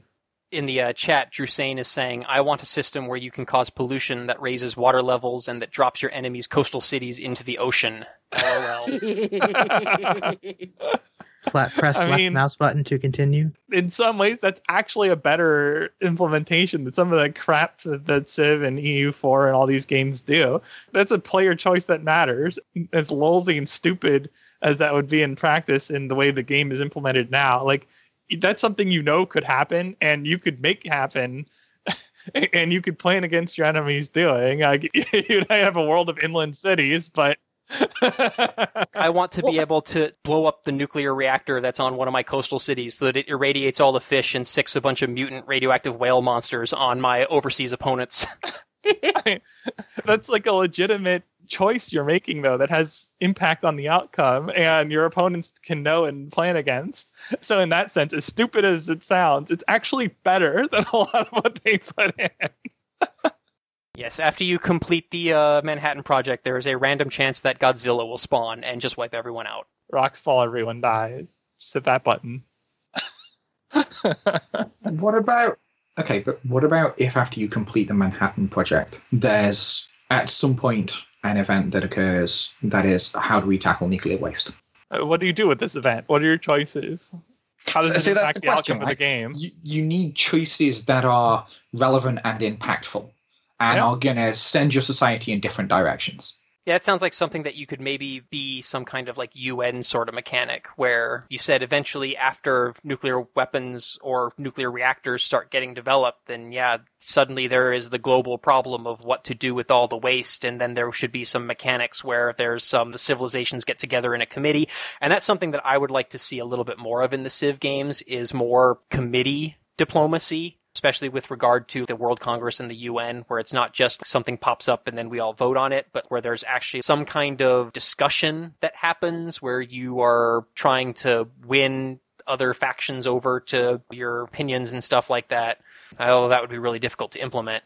Can we have diplomacy full stop? Well, yeah. Multilateral diplomacy in general would be a nice thing to have if the AI could... Any diplomacy? Not give me 50 things for the 5 things you want. That would be great. Yeah. I think we probably need a more complicated political system as a whole for that, though, right? Like, we need some kind of concept of diplomatic capital so that trades don't have to be even. Because you want to be able to say, well, I'm going to trade you this thing up front now for goodwill later. And, like, later on, I'm expecting it to be paid back. Which game was it that had favors and how well those worked out? That was the game that we shall not speak of. Beyond Earth. Yeah. But yeah, no, there were a lot of promising ideas in Beyond Earth, at least I thought so. Just that the game as a whole was just kind of meh. Yeah. And some of them did make it into Civ 6, so... Mm-hmm. Yeah, but there is a lot of things that I would not mind seeing Firaxis revisit on, like, a Civ title proper, and the diplomatic capital idea is one of those. The separating fear and respect, the regard to how the AIs perceive you, is something that I think could have value, but I see other things in this thread about wanting to change victory conditions. One person proposes maybe having mini victories, I guess, that are in each era. So throughout the game, you're contributing directly to almost like a victory point system. Yes, even more pseudo victory conditions. But I mean, it's an idea. What Civ has is a game end condition that's perceived as a victory condition. If we got a good underlying score system, which we haven't got at the moment, right? If the score system, But if the score system, if we put some time in and we build it up and we make a score system that actually represents how successful you've been over the course of the game, and then we say, when somebody does the space race, like that's the end condition for the game, and now we tot up the scores and we compare the empires. Why would someone who's lagging in score go for a space race then if they would still lose after getting it? Well, presumably you have some kind of big bonus on triggering the victory condition. That's typically what you see in board games. If you're going to be short, even if you do that, then why would you do it? So if you don't do it, then somebody else is going to do it, right? And if you're already behind and the score bonus from doing the science victory is not going to push you up to the top of the board, there's probably very little you can do at this stage to catch up. You're probably far enough behind. Well, short of king making and basically just ending the game so that another player who you want to win wins instead of that player's rival. Yeah. And that's not necessarily a desirable way to handle it either. Or and I'm like wondering, can you like get conquered in the end game and then still win because you did well? Like maybe, but it opens up quite a lot of design space. One of the things we've seen with this version of Civilization is the idea that civilizations have power at particular historic moments where they were potent, right? Because their units and things all come online at that time. And if you were planning on that kind of arc, there's nothing to say that you couldn't win the game by having the great Roman Empire that rises and still falls by the end of the game. But at the end of the game, you've accumulated enough score that you still had the biggest impact. It almost sounds like you're proposing a scoring system that's basically using the era score as a way of determining winners. Possibly. I think I would want to see something substantially more complicated than era score. Yeah. You probably want some hidden information in there to avoid this idea that, well, I know for certain now if I trigger the science victory, I'm going to lose because such and such has got more points. Like board games deal with it by having, say, a pool of victory points ranging from 1 to 3 points that are face down. So you know you've scored this many tokens, but you're not quite certain what the value of those tokens is. I don't like hidden information in general when it comes to the rules. Well, not the rules. He's talking about hidden information in terms of just how close to winning are the other players, or just how high their score is. Other players' progress, okay, fine. Own progress?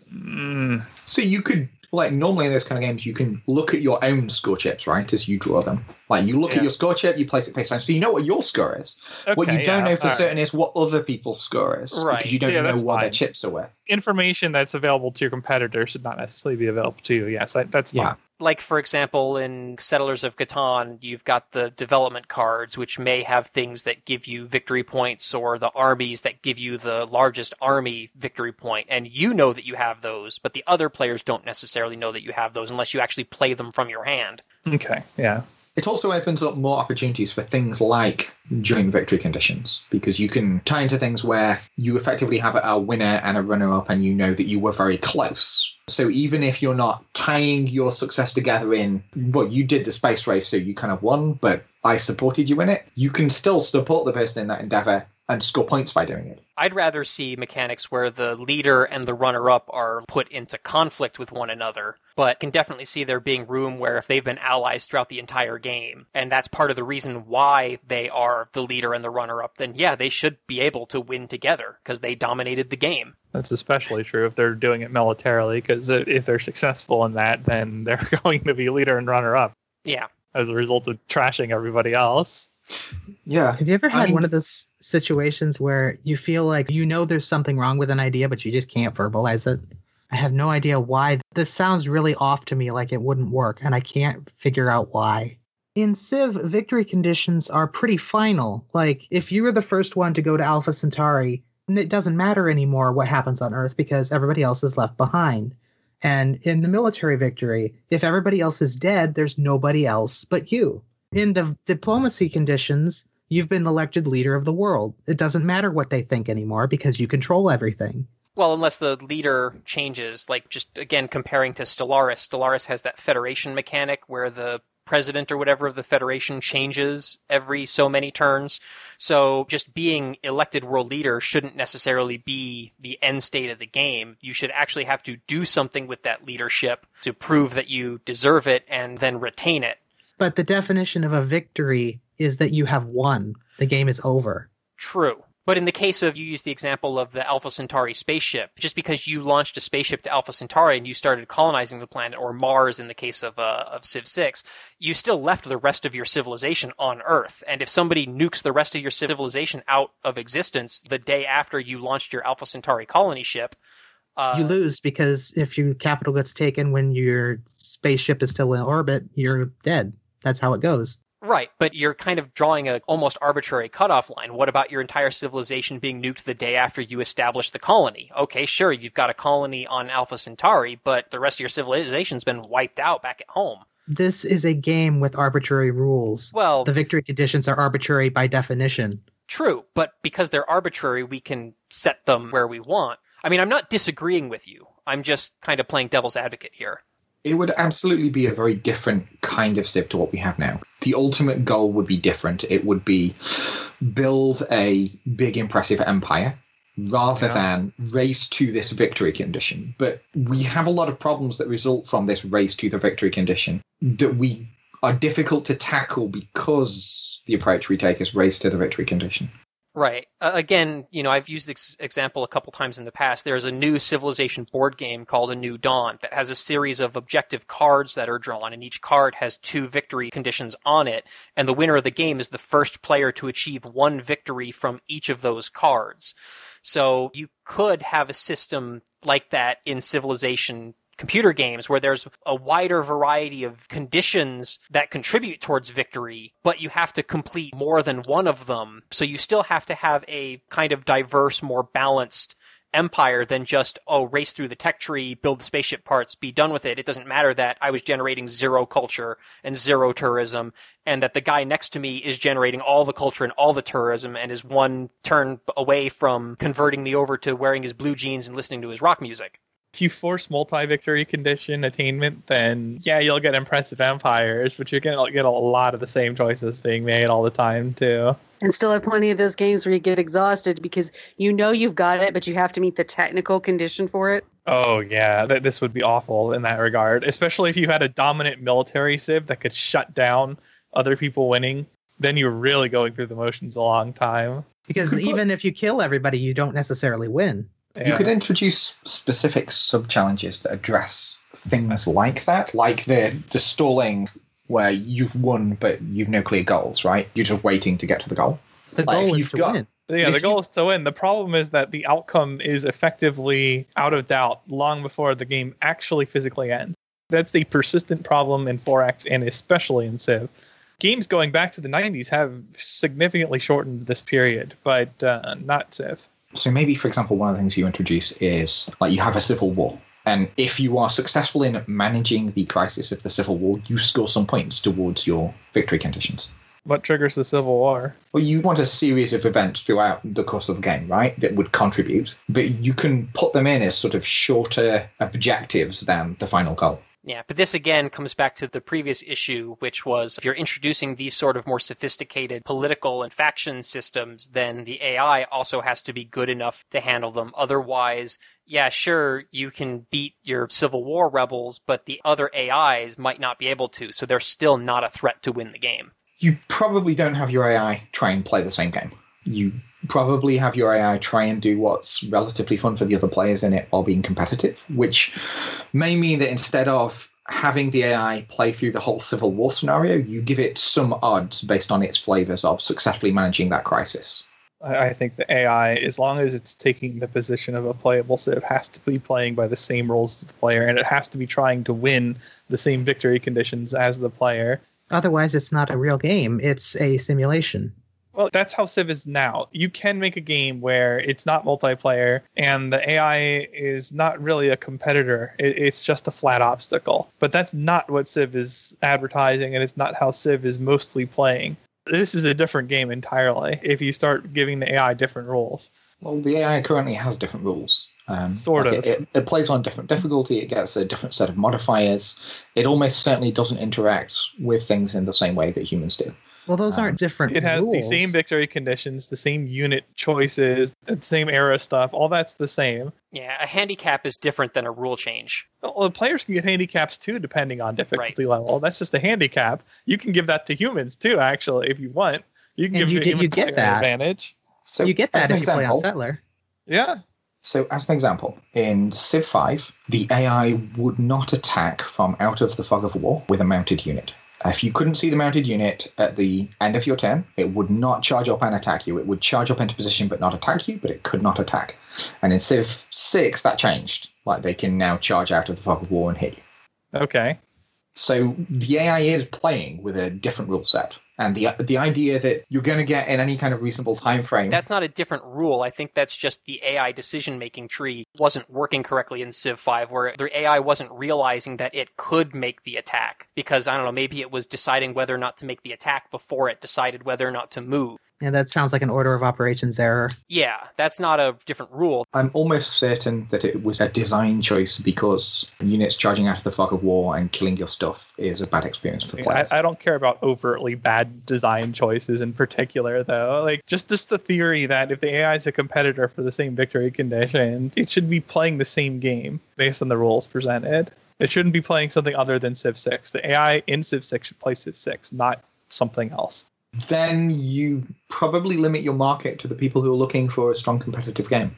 I would guess that the market for a strong competitive game is smaller than the market for the general experience. I don't see how somebody else playing the game the same as you is necessarily and not a general experience. Like, the only reason it doesn't work is because the game is designed and implemented poorly, so it's not balanced. So the incentives are screwy. So if I'm designing an AI and I design it to be ruthlessly efficient and try and win, it's going to give a very different experience to your player than if I design an AI that is trying to be fun and engaging with a human player. What's the difference between these two? Okay, so I've had a student who's been working on the Civ 5 and Civ 6 AIs since Christmas. One of the things that they've discovered is a lot of the decisions that the Civ 5 AI particularly is making isn't necessarily the decisions a player would make. You couldn't improve its efficiency by getting it to turtle up and tech science because there's no advantage for it getting into an early war. But if you do that and all your AIs behave in a way that tries to win them the game, potentially you've got very little going on in the world. If the optimal thing to do is to hide behind your walls and attack your science as fast as you can, then the world's static and passive, and nothing happens from the player's perspective. Okay, and this is where I say that making the AI not play optimally is a cop-out, and that the developers failed the design of the game itself. If the optimal strategy from a competitive sense is to turtle and sit there for the majority of the game, you screwed up, and you screwed up before you made an AI. But that could also come down to the victory conditions, because there are victory conditions that are to turtle. That's fine, but that's the reality. If your incentive is to sit there doing nothing, and it's not fun to sit there doing nothing, this is not an AI failure. The AI is not the problem here. Right. So you need the game to work first. The game should work, and then you have an AI that plays the game. But you don't make the AI play something other than the game because you can't make a game. And that's what Civ 6 is doing. And I really just do not like that choice. At all. So if you make a game like of that style and that level of complexity, the idea that you're going to build an AI that is comparable with your top level players is pretty laughable. Well, of course. And then the AI isn't as good as humans. Fine. That's fine. But it should still be trying to win within the context of the rules. Like, it's hard enough to make a good AI without intentionally hamstringing it further. Have you ever played GalCiv 2? I haven't. I would suggest you go and look at what the GalCiv 2 AIs would do on higher levels, because they're pretty dang ruthless and efficient. You can design a game where the AI is effective, but you have to make choices in the construction of your game that support it. Yes. I would like to see for AI intelligence to actually improve with difficulty levels. That I like to see. That's a huge burden, though. Yeah, I know. What you're suggesting is not trivial. No, I know. But if you were going to do that, you would be increasing turn times dramatically. Possibly. And they're already long. Well, unless you make the AI dumber on easier difficulties and then the turns go faster. But then, yeah, that's not necessarily good either. It's terrible. But you were just saying that in GalCiv 2, that it sounded like that's what you were saying, that it worked, is the AIs actually played better on higher difficulties. They were more ruthless. They weren't just getting passive bonuses that make them better at doing the same things that the player's doing, so they have more of everything. Well, they did the same thing on lower levels as well, but on the higher levels, they also had the bonuses. Oh, okay. Which made them more effective. So they're ruthless and efficient either way. What they did was they looked at the best players on the forums and then figured out what they did and then told the AI to do that. And it worked. It made the game much more difficult and much more fun, But at the same time, you weren't crushed under the weight of everything because it was still doable. And yeah, a lot of this does come down to the design of the game. And this is why I give the AI more of a pass than most other players who are complaining about the state of the game in general, is that in the current framework of Civ 6, and even more so in Civ 5, the optimal strategy of the design is broken. And in that context, how do you make a good AI when the core premise of the game is off? You have to fix the game first before you make the AI play it. So we're basically talking about whether the AI should play to win the game by the same exact rule set, or whether the AI should play basically to provide flavor and context to the game. Correct. And one way that you could maybe do both is if the objectives or agendas of the various civilizations are a path to victory. Yeah, that could work. So then each individual civilization, and this might also be too complex to code because you've got to write almost unique AIs for every single leader, but you could have a situation where the way that Cleopatra wins the game is different than the way that Teddy Roosevelt wins the game. And the AIs would have to be programmed so that they're playing their civilization towards that civilization's victory objectives, and then the player would also be playing towards that chosen civilization's victory conditions. So instead of just having the static 5 victory conditions that we have now, there could be more unique sets of victory conditions that are dependent on each particular civ. And then the AIs are both playing to win the game and playing with flavor. The problem with that... It's very challenging, though. It's tough, yeah. To do this, especially because now you're implying a need for balance between victory conditions, which is something Civilization has never had in any of its titles. Yeah, I didn't say it would be easy. There's a serious problem with this idea, and that's that you're assuming that all map starts and all game states you can win in the same way from each spot. Well, not necessarily, because... If an AI is pre-programmed to go for a certain type of victory, then you're going to end up with that AI trying to go for a suboptimal victory condition because it's programmed to do it, and not taking advantage of, oh, I'm on a land map, so I can't kill everybody with land units. I should use naval units. Right. But again, for example, we talked earlier briefly about things like having victory points and goals and objectives and stuff like that. And if we had a situation where, you know, Civilization did become like a victory point game as opposed to a reach the victory condition at the end of the game, then each of the civilization's agendas could be associated with victory points. And then the amount of points that those award could be scaled such that it's not just a matter of whether or not you complete your objective. You still have to do other conditions to win the game as well. But then you end up with achievement tasks. If you're playing as a civilization that gets victory points from building a bunch of useless units, you build a bunch of useless units and then you delete them and go on to something else. Possibly. And that's not good gameplay either. Yeah, not necessarily. I mean, either way, it's not a trivial task, no matter what you do. There are examples out there of things that do something similar to this. If you take a look at some of Amplitude Studios' stuff, Endless Legend, for example, very Civ-like game, hex-based, but the different civilizations all have much, much stronger flavor. They have very strong, unique abilities that force very specific types of playstyles for them. And each of them's realistically constrained to one or two types of victory conditions based on those playstyles. But there's a lot of replayability in it because that, and the AI plays them very differently.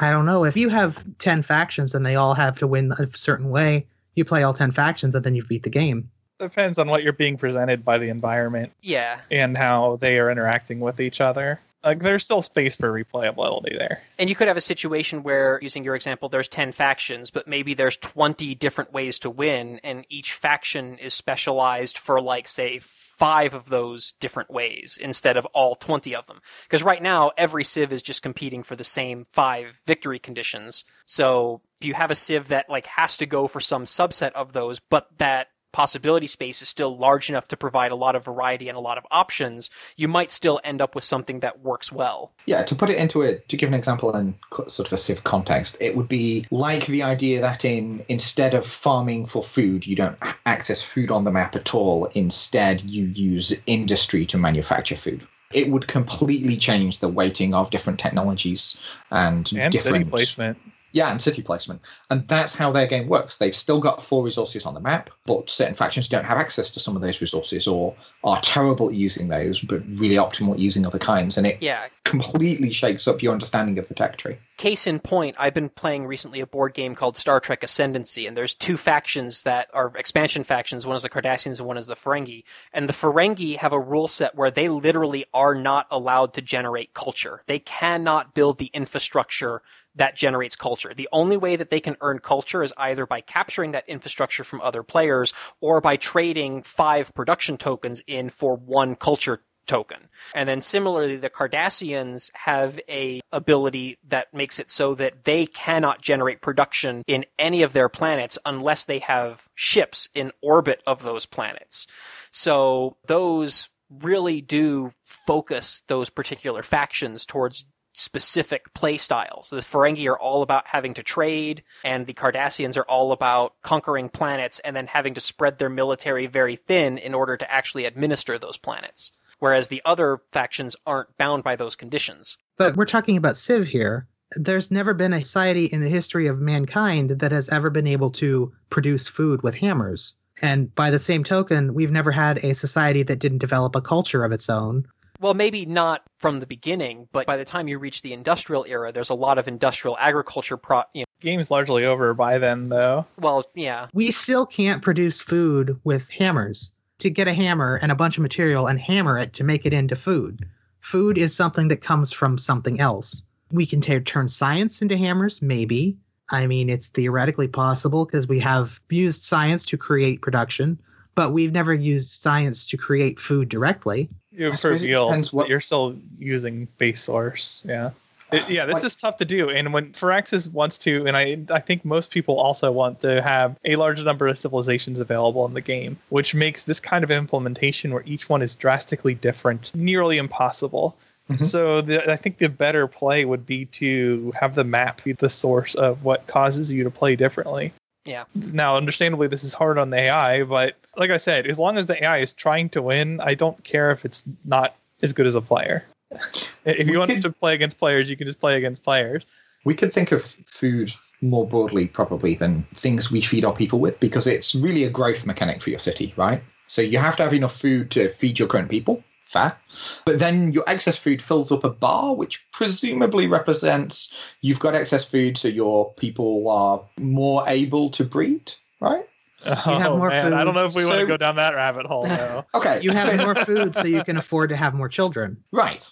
What if we say we've got a society like, say, the Mongols, where you need to produce enough food to feed your people, and your farming technology is not very good, so you only produce half the food perhaps other people produce. But your military might attracts other clans to join you, and that's your main growth mechanic. Like, you have military might, your military might grows your cities, and your food is just there to stop people starving. But this is a whole different game you're talking about here, because there are no other tribes. You can't... Yes.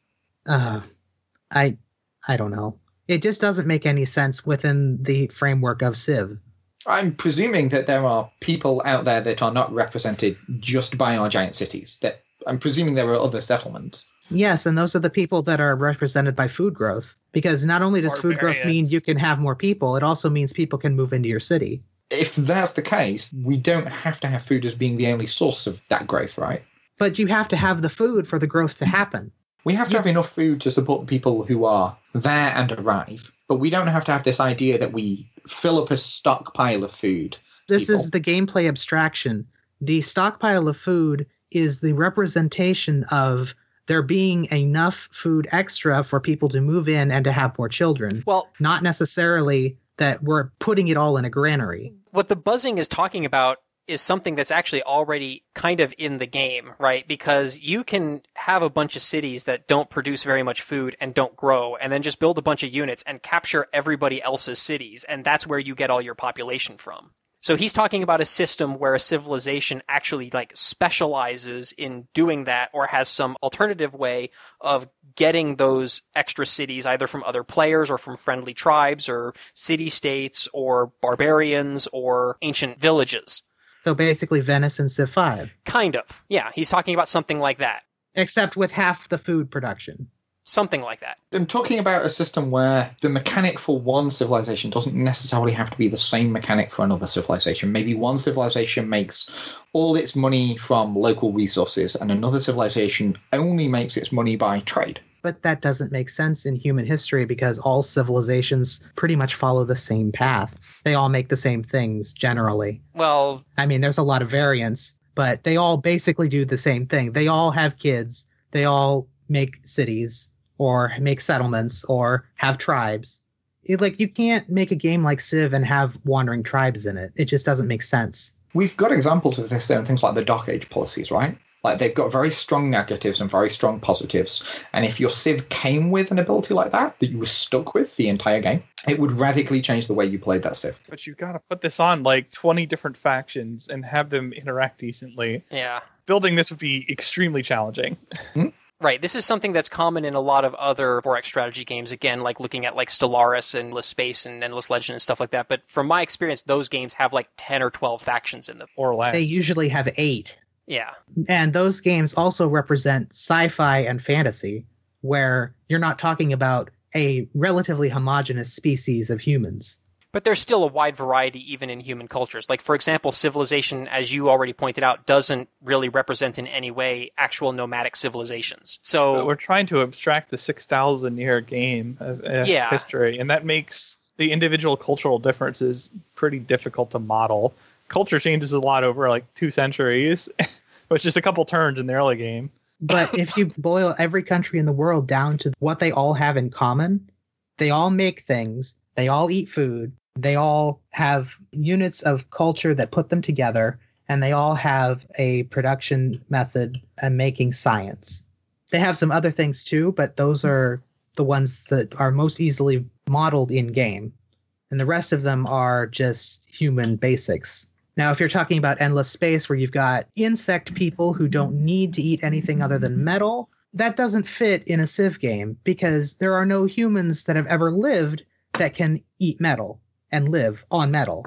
It doesn't, but we explicitly have in Civ societies that are designed around long-distance trade routes, for example. It's just such a small part of the gameplay, though. The majority of what you're choosing in Civ is going to be the same, regardless of what Civ you choose across a game, with a few things varying based on their unique abilities or unique units or buildings. But most of your decisions, if you pick a different Civ and play the same start on the same map, are going to be similar.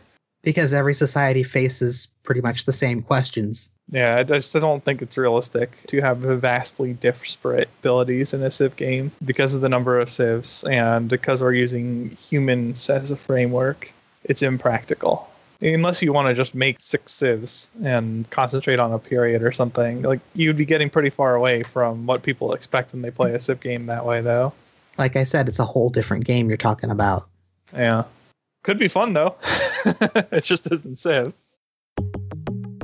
Number 10, from episode 302. Your top 3 most wanted gameplay changes, which someone in the thread said, first off, only 3? Yeah, well. We only have so much time. We don't have all day. Not even for Polycast. I know. Number 9, from episode 301. I'm afraid to know the form name of Maki. Or is it Maki? Yeah, Makalua. That's mine. Yeah. I'll say it for you because people who go see the name and go, how the hell do I pronounce this? Makalua? So, I do not live in a salt mine, unlike Phil. I am the salt mine. Apparently. Number 8 from episode 325.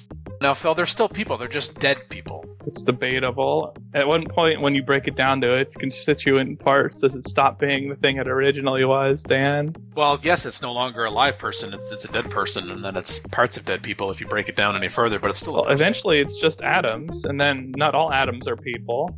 Even atoms that were once part of people. They can become equal. They can become equally scattered atoms if you break them down in there. Yeah, it's deep. I know, yeah. Sometimes the coach would tell us in advance how many we're going to do, and I'd remind them that we're 16% complete, and you'd have people throwing expletives at me. It's fantastic. Why does it not surprise me to filter all that? Yeah, even at a young age. Trolling.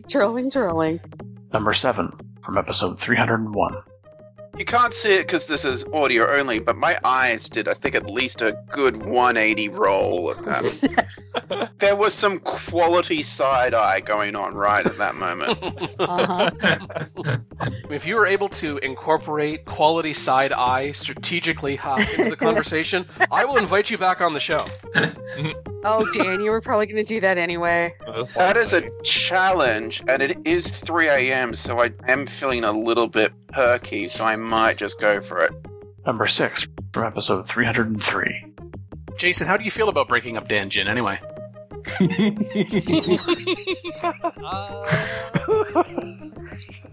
It needed to be done.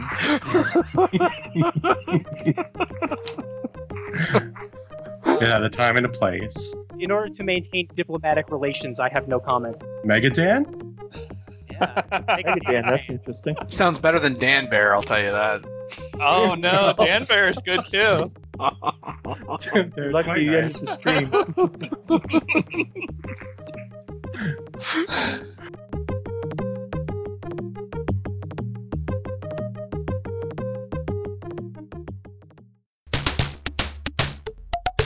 Number 5, from episode 325. Much to consider with respect to what difficulty level means for Civ 6 and the series beyond. Difficulty level in Civilization 6. DD is too easy, says a clue without, but if you added 8 more difficulty levels, the game would still be too easy. There are many problems, but these include AI bonuses are heavily front-loaded, so once you overtake the AI, it can't catch up, and yes, AI referring to artificial intelligence in a single-player context. The AI therefore can't threaten you beyond the early game, doesn't really compete with you otherwise, and can't even threaten getting a victory before you, which would force you to try stopping the AI instead of just focusing on your own victory condition. Second, it is not hard to manage your empire, and indeed is relatively easy to optimize your empire and very strong to do. There are no consequences for spamming cities or campuses, or for chopping all your resources. I'm not saying you should be punished for these strategies, but playing in an extreme way doesn't have any knock-on consequences which balance out the advantages of these strategies. This makes these strategies sort of boring. They don't create any interesting decisions, but all make them powerful because there is no downside. And third, nothing changes, so you're never pulled off course. I'm not advocating natural disasters or random number generators, but just an observation. After an early land grab, your empire basically never faces any challenges beyond timing of swapping certain policy cards and maybe some limited competition for great people. The AI's poor use of naval and air may be part of this problem, as if the AI could use this to challenge you, and because you can't pre-build some naval and all-air units, defending sea and air attacks would potentially force you to change plans. But fixing that would only fix part of the problem. I don't think nerfing chopping or Magnus or having a better AI is going to fix Civ's lack of challenge. The current lack of challenge is actually a more complex problem, which is compounded by Firaxis' decision to make all strategies viable and therefore not punish any particular types. To be clear, I don't think don't punish any specific playstyles is probably right, and don't punish wide is certainly right, but it limits the scope of the game to actually challenge players. This is not a topic that is unique to the show, as in we have not talked about this before, but the whole premise, instead of TLDR, this is TLDL, too long didn't listen. DD is too easy, but if you added 8 more difficulty levels, the game would still be too easy. Number 1, the AI is pretty dumb. Number 2, easy to manage your empire. And 3, beyond the early game, nothing changes. You lock into a particular set of steps, and you're on your way to victory, whatever victory type that may be. Yeah, so I agree with most of these points, but I do want to make one small little tweak to the phrasing. I wouldn't necessarily say that deity is too easy. I would say more that the problem is that deity forces you to play in very specific ways. And if you are very good at playing the game in those ways, then it does become very easy. For example, it often forces a lot more military action and things like that. So if you prefer to play the game more as like a, turtle building an economic empire, then you are going to have a lot of trouble. I agree. Well, that you get stuck in playing in a certain specific way, it becomes routine and inflexible and boring. And then people just get bored of doing the same exact strategy each and every single time because they have to do it that way to beat the AI because all it has is bonuses. It doesn't know how to use the resources or functions in the game, which was also brought up about the emergencies. Because I remember in Civ 2, when I got too powerful, all the AIs would suddenly join forces to take me out and say, oh, you're too powerful. So all the AIs have banded together to fight you. but that emergency in Civ 6 is not the same functionality. It doesn't seem to work the same.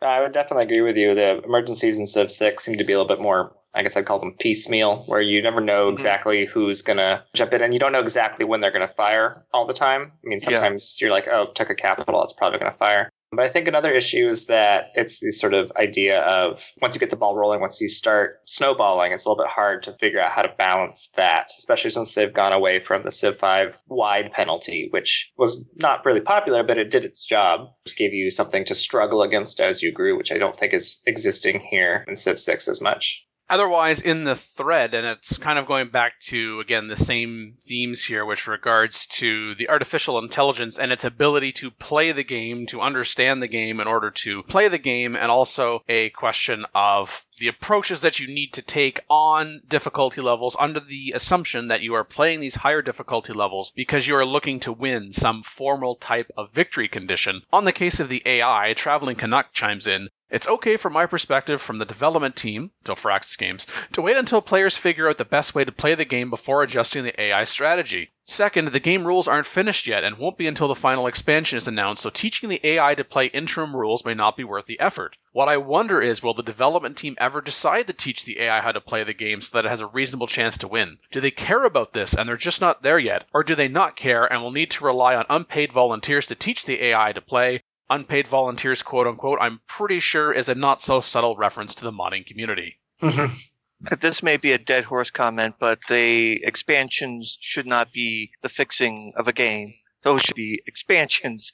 So the AI should know how to play right now, and then any expansions will just be expanding on what's already there, not fixing it.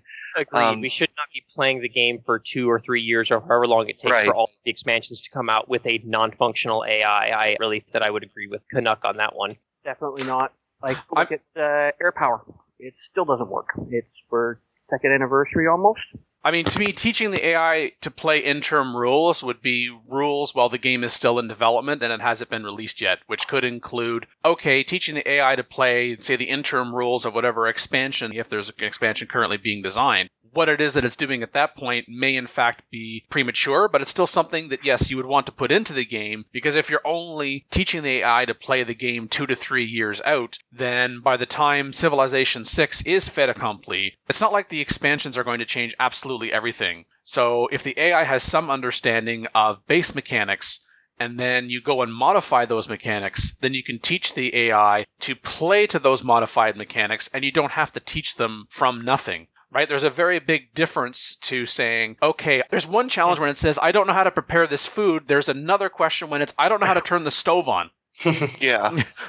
Okay. And trying to teach the AI how to turn the stove on after you have multiple dishes that can and should be made, and you want to be able to perhaps change what it is that you are doing with that food, depending upon the course of how the meal is progressing, you know, the food being your mechanics and the specific strategies and the meals, you know, the victory conditions, then that's asking the AI to try to do a lot, and that's asking a lot on the developers to try to be putting that together when they're trying to make additions to the game rather than also trying to start from zero when we as the... Yes, exactly. Thank you, Doggy. When as we, as the players, are also trying to figure out, I'm sorry, how are we supposed to do this again? As for the deity comments, Shaka Khan. People who play... And yes, that was definitely required. People who play exclusively DD level often pride themselves on having a better understanding of the game and more of a wealth of experience than people who routinely play on low levels. But they, formerly I, don't have a better understanding of the game, but rather a better understanding of what the optimal choices and exploits are, and have mastered how to get the most of them. This leads to a better understanding of one specific way of approaching the game. After winning 4, 5, or 6 consecutive D&D games, the game certainly wasn't fun anymore, and I was just doing the same thing over and over. For me, playing creatively is more important than playing optimally, which is part of the reason I usually play around Emperor now, ±1 level. I believe that there's still more to explore in this game, and we're not going to find these revelations by playing the game at the highest level the same way every time. Yeah, I feel very much the same way. I play most of my games on Emperor as well. I've tried a few games on Immortal. I can play on Immortal if someone like put a gun to my head and made me. but I don't enjoy it. I don't like the AI starting with the extra settlers and they're immediately forward settling you. And, you know, you have to do nothing but pump out units for like the first like 80 turns of the game. And so I typically like to prefer to play on the Emperor difficulty just because I feel like it keeps more play styles and strategies viable, especially with regard to some of the civilization's unique abilities. You know, I like to be able to use my civilization's unique abilities when I'm playing as them. And when you're playing on Immortal and Deity, like sometimes you just can't. It's just not practical to do, or it actually is harmful for you to deviate from those very specific routine steps in order to utilize your uniques.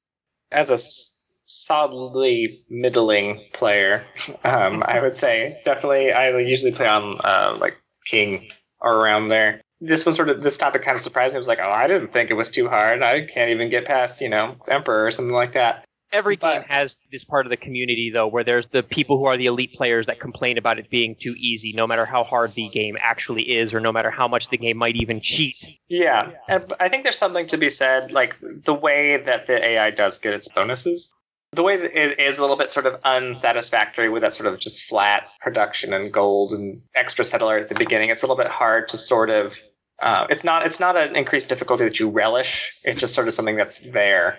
I think when it comes to difficulty level, if the AI knew how to play the game right now, and this is setting aside, but the game shouldn't play this way, or the game has this deficiency. Well, if the AI knew how to play the game, and of course, how to play the game should be whatever the difficulty level happens to be, how good does the AI know how to play the game? How aggressive are they going to be in pursuing those active strategies? How well are they going to be able to react to a certain situation? So you could feel like when I'm moving up in difficulty level, it's not just a matter of having to micromanage very specific steps on the higher difficulty levels. I can still do what it is that I want to do, but I'm going to encounter that AI resistance. That resistance is whatever the AI is doing separate from me. Those things that it's doing within its empire before it meets me and after it meets me, and it's still kind of off and doing its own thing. I'm not really challenging that. But as soon as I start challenging either directly through conflict, or I'm challenging it through culture or tourism or science, that it's reacting in a way that I feel like, oh, it wouldn't have been as aggressive in responding in that way. There's more opportunity on the lower difficulty levels in order to recognize I should be doing something a little different, as opposed to simply being, you know what, rather than figuring out how to manage your money better, we're just going to give you more money. And it's always been in Civilization how they treat the difficulty levels with the AI. The AI is just spending its money, and on the higher difficulty levels, they just get more money up front and don't learn how to spend their money. The penalties that they get for not spending their money very well is considerably less. Yeah. And I think that that's not a surprise that this is the case, because developer Firaxis Games said this around the time Civilization 4 came out, that they are not building an artificial intelligence to win. Which, when you're not building an artificial intelligence to win, and you've got the set victory conditions, then teaching the AI to play, and to play the game well, does not sound like it's a priority. And that, of course, is definitely open to debate and reconsideration. But knowing that, it would be nice that rather than all of these front-loaded bonuses, that somehow the AI, if it doesn't play better, then it doesn't play as badly, and you don't feel like the only reason that you're moving up in difficulty level is because you want to punish yourself because the AI is going to get things up front that you are not going to get.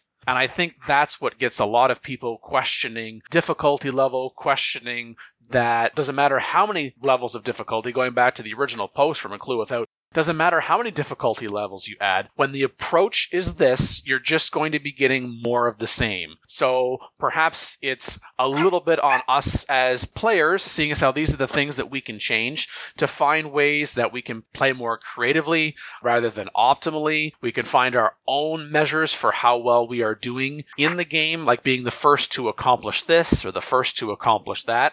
Or, dare I say it, to the majority of people who play Civilization and don't play multiplayer, there are a number of multiplayer leagues that are out there. I would suggest looking into those. I mean, yes, you could just do the random matchmaking that you can go through the game, but that kind of seems like, you know, getting something for free with very little investment, and, you know, you're going to get your return on investment or lack thereof. But find people that you can play with, and you're going to eliminate I think a lot of that, the opponent doesn't know what it's doing because you're playing with a human player who, well, even if they don't know how to play the game, they're probably going to learn from playing the game more in a multiplayer situation than they would in single player. If this is an issue for you, and if it's not an issue for you, then just continue doing what it is that you are doing, and onward we go.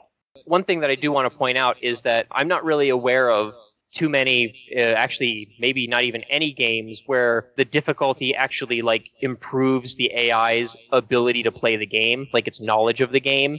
I think I've maybe heard of some games where on like really easy settings, like the AI will deliberately make dumb moves. Like chess, maybe? Yeah, like in a computerized chess game or any computerized board game. But I'm not so sure that I've ever heard of games where they actually like teach the AI different rules to play by based on the difficulty setting. And one of the struggles that Firaxis would have with that is they'd have to do more between turn processing, which means that the turn times would probably balloon very rapidly and even more if you've got more civs in the game. Now, personally, I wouldn't mind if they said that out front, like if there was like an option to say, okay, are you okay with having longer load times if it means the AI will go through some extra logic and potentially play better? I would probably enable that setting if it were available. But one of the other things that I think Firaxis could try that I don't think they've ever experimented with is maybe putting in place handicaps for the player instead of just giving handicaps to the AIs. So thinking something along the lines of, and I've written and talked about this before on the show, of something along the lines of a set of handicap sliders for both the human player and the AI player, similar to what you might see in a sports game. So you can custom tailor what elements of the game you're good at and what elements of the game you want to be more difficult. So say, for example, you're very good at powering through the tech tree. Well, maybe you can tune your tech tree progress lower and tune the AIs up, or vice versa. Because one of the major frustrations that I have with the high difficulty settings is they also dramatically change the pace of the game.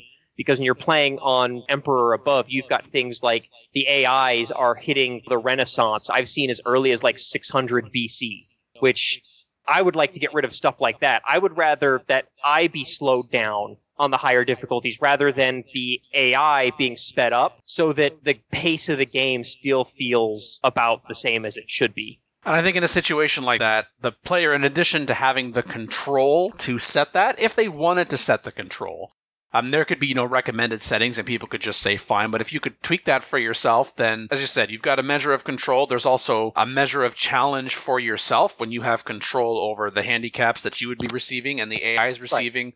There could still be set difficulty settings where it just sets all those handicap sliders at specific values based on the setting. And in fact, I think you can already pretty much do this by going to the INI files and adjusting a lot of the properties in there. So I don't see why Firaxis doesn't just expose those to the game settings UI when you are launching a game. I expect that's not happening in some respects because, and as people from Firaxis have said, including Sid Meier, like this is intended for mass consumption, and probably the reasonable perception is that the majority of players don't want such a thing, so why would we invest the time in presenting that?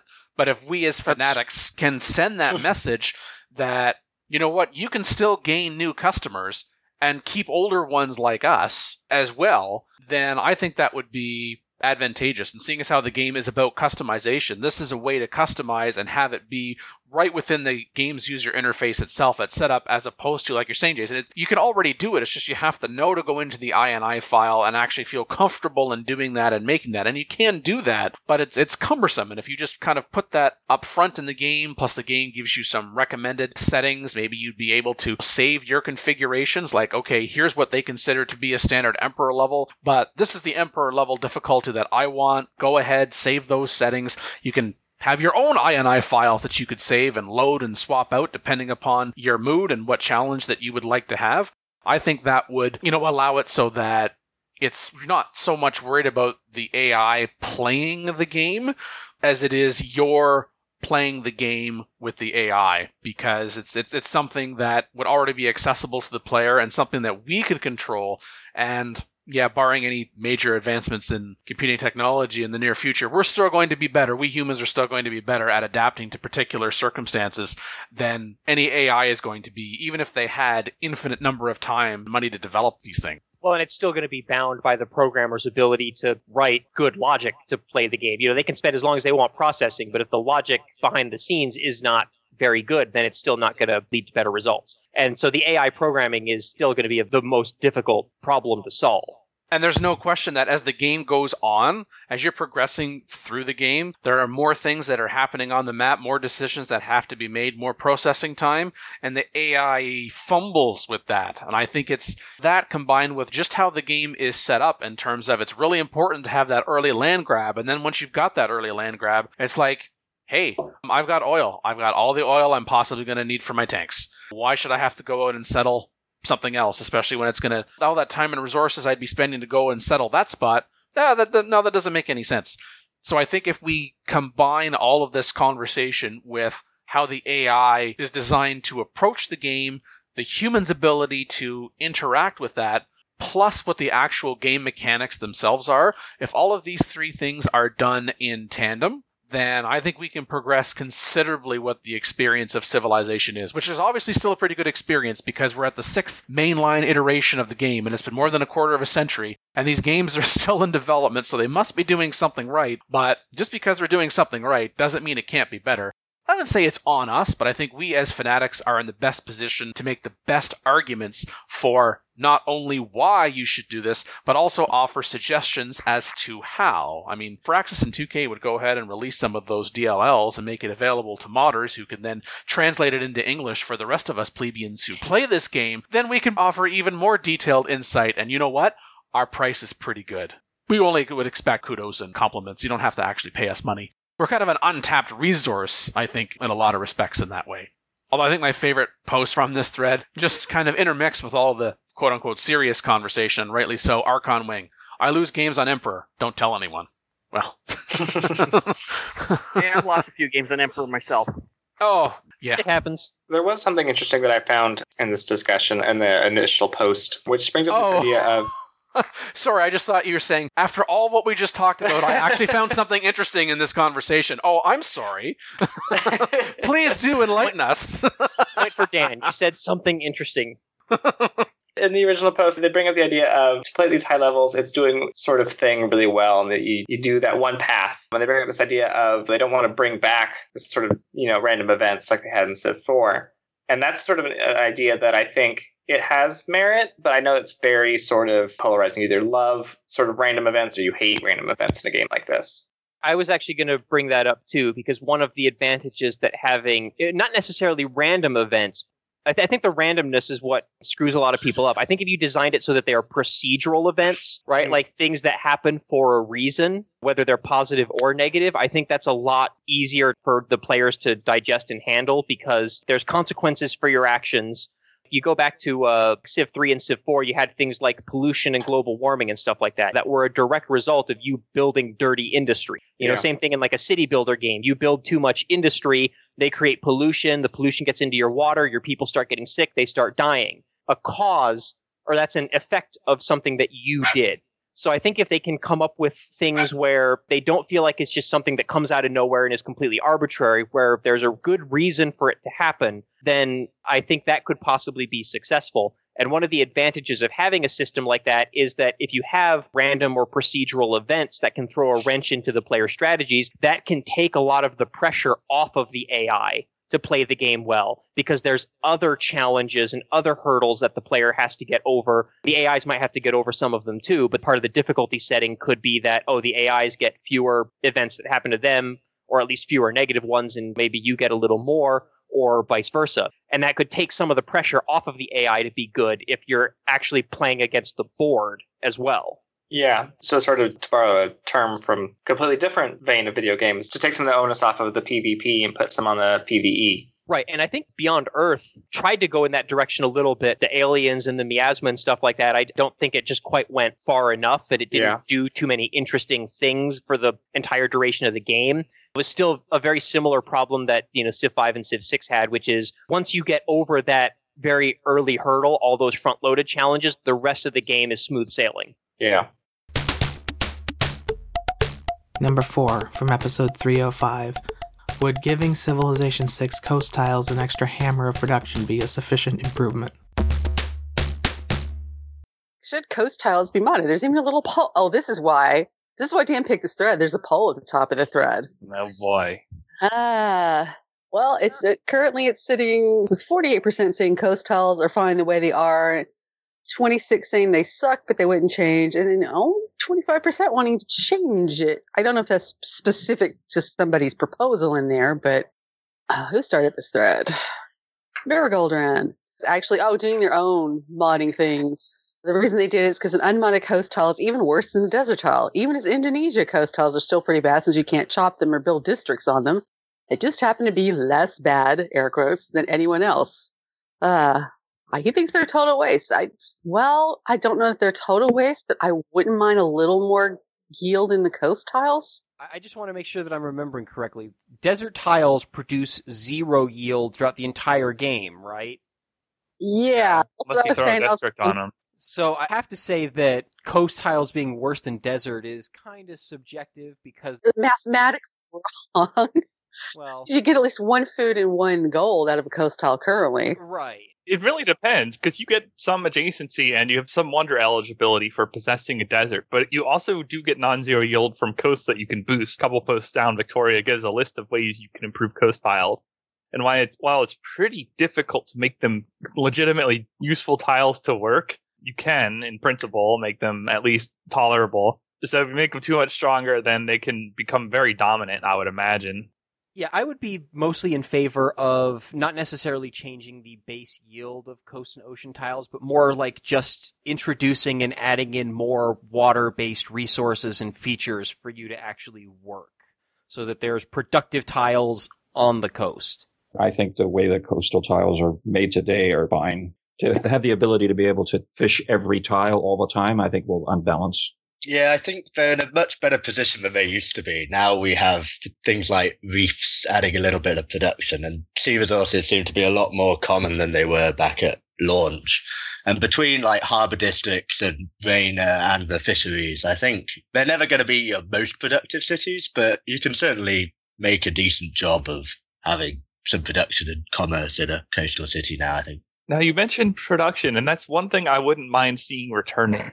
We haven't really had coastal cities be productive, quote unquote, so to speak, regardless of what you choose in Civ 4. And they worked in Civ 4 because of the whip with the slavery civic.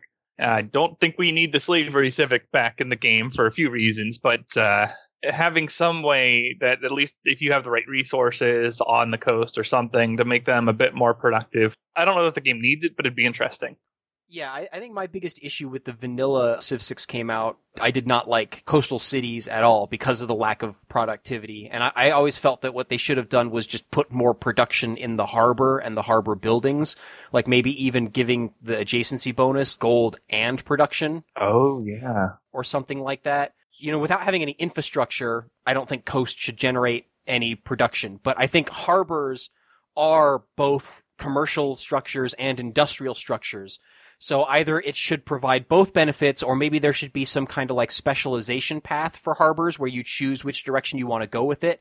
Kind of like how the encampments have the barracks or the stable. Ooh. Maybe the harbor commercial specialization path, or maybe like a warehouse or something like that gives you production or something like that and takes you down a production specialization path. So you can choose on a city by city basis whether you want this to be a commercial harbor or an industrial harbor.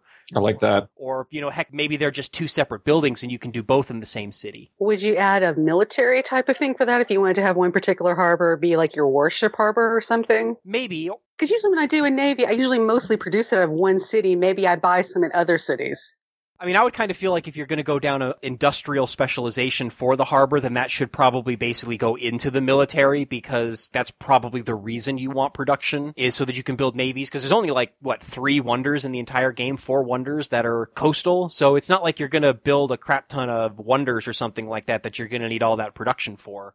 Yeah. Even if you had something small to add to the harbor, like a warship dry dock or something like that, to slightly specialize it as a... Yeah, I kind of feel like that's one of the big missed opportunities with the districts so far in the game, is that they don't have any ways for you to specialize the individual districts like they have the barracks and the stable for the encampment. I think they should have done more of that sort of thing for all the districts. I think that would have been cool. Give you more choices and options for how your city's going to grow and develop. And I think the harbors are a really good example of how that could be done. Yeah, I've seen the same thing for the aerodrome as well, because is it a tourism booster or is it an aeroplane production booster? That would be a good fork for the aerodrome district, I think, to choose what you want it to do. But other than that, I would say that just adding that water park district has, I think, boosted the appeal of coastal cities a lot, because now there actually is some infrastructure that you can build on the water. And one of the big problems in vanilla was there was the harbor, and that was it. So building on the coast just meant that you had that many fewer land tiles on which to build districts. Now that there's at least one more district that you can build on the water, that, I think, makes a big difference. Sure, you really get to work all your tiles anyway, though, to be fair. It's quite difficult for most of the game where it's relevant to grow your city sufficiently where you even work half of them. True. It was just that in most cases, the land tiles were the ones that you didn't want to build districts on, because those were the ones that actually had decent yields on them. That's true, yes. Whereas it'd be really nice if I could build more of these districts on the water that I don't want to work because they generate crappy yield. That's true. But I would be more in favor of the water tiles providing more food rather than production, and just being something that helps your city grow really large and be a commercial gold-generating powerhouse. Number 3, from episode 319, incorporating regions into Civ could make for an improved capacity of game choices. Supremacy King 2 started a thread. He had this idea, probably not new, where the game can automatically group hexes together to regions at the start of the game. I mean, it already does that for continents, so... Yeah, one person on the thread already pointed that out. It's basically just you have to recurse. Do it again. Regions within the continents. Something big enough for about 2 or 3 cities-ish, something like that. I don't know if it'd be that big considering some of the map sizes, but... Yeah, I don't think the maps are big enough for this to really work.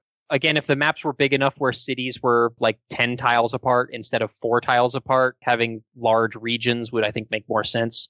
Yeah, on the smaller map sizes, you just have to use the continents, basically. Right, on the smaller map size, a region would be like a triangle of 3 tiles.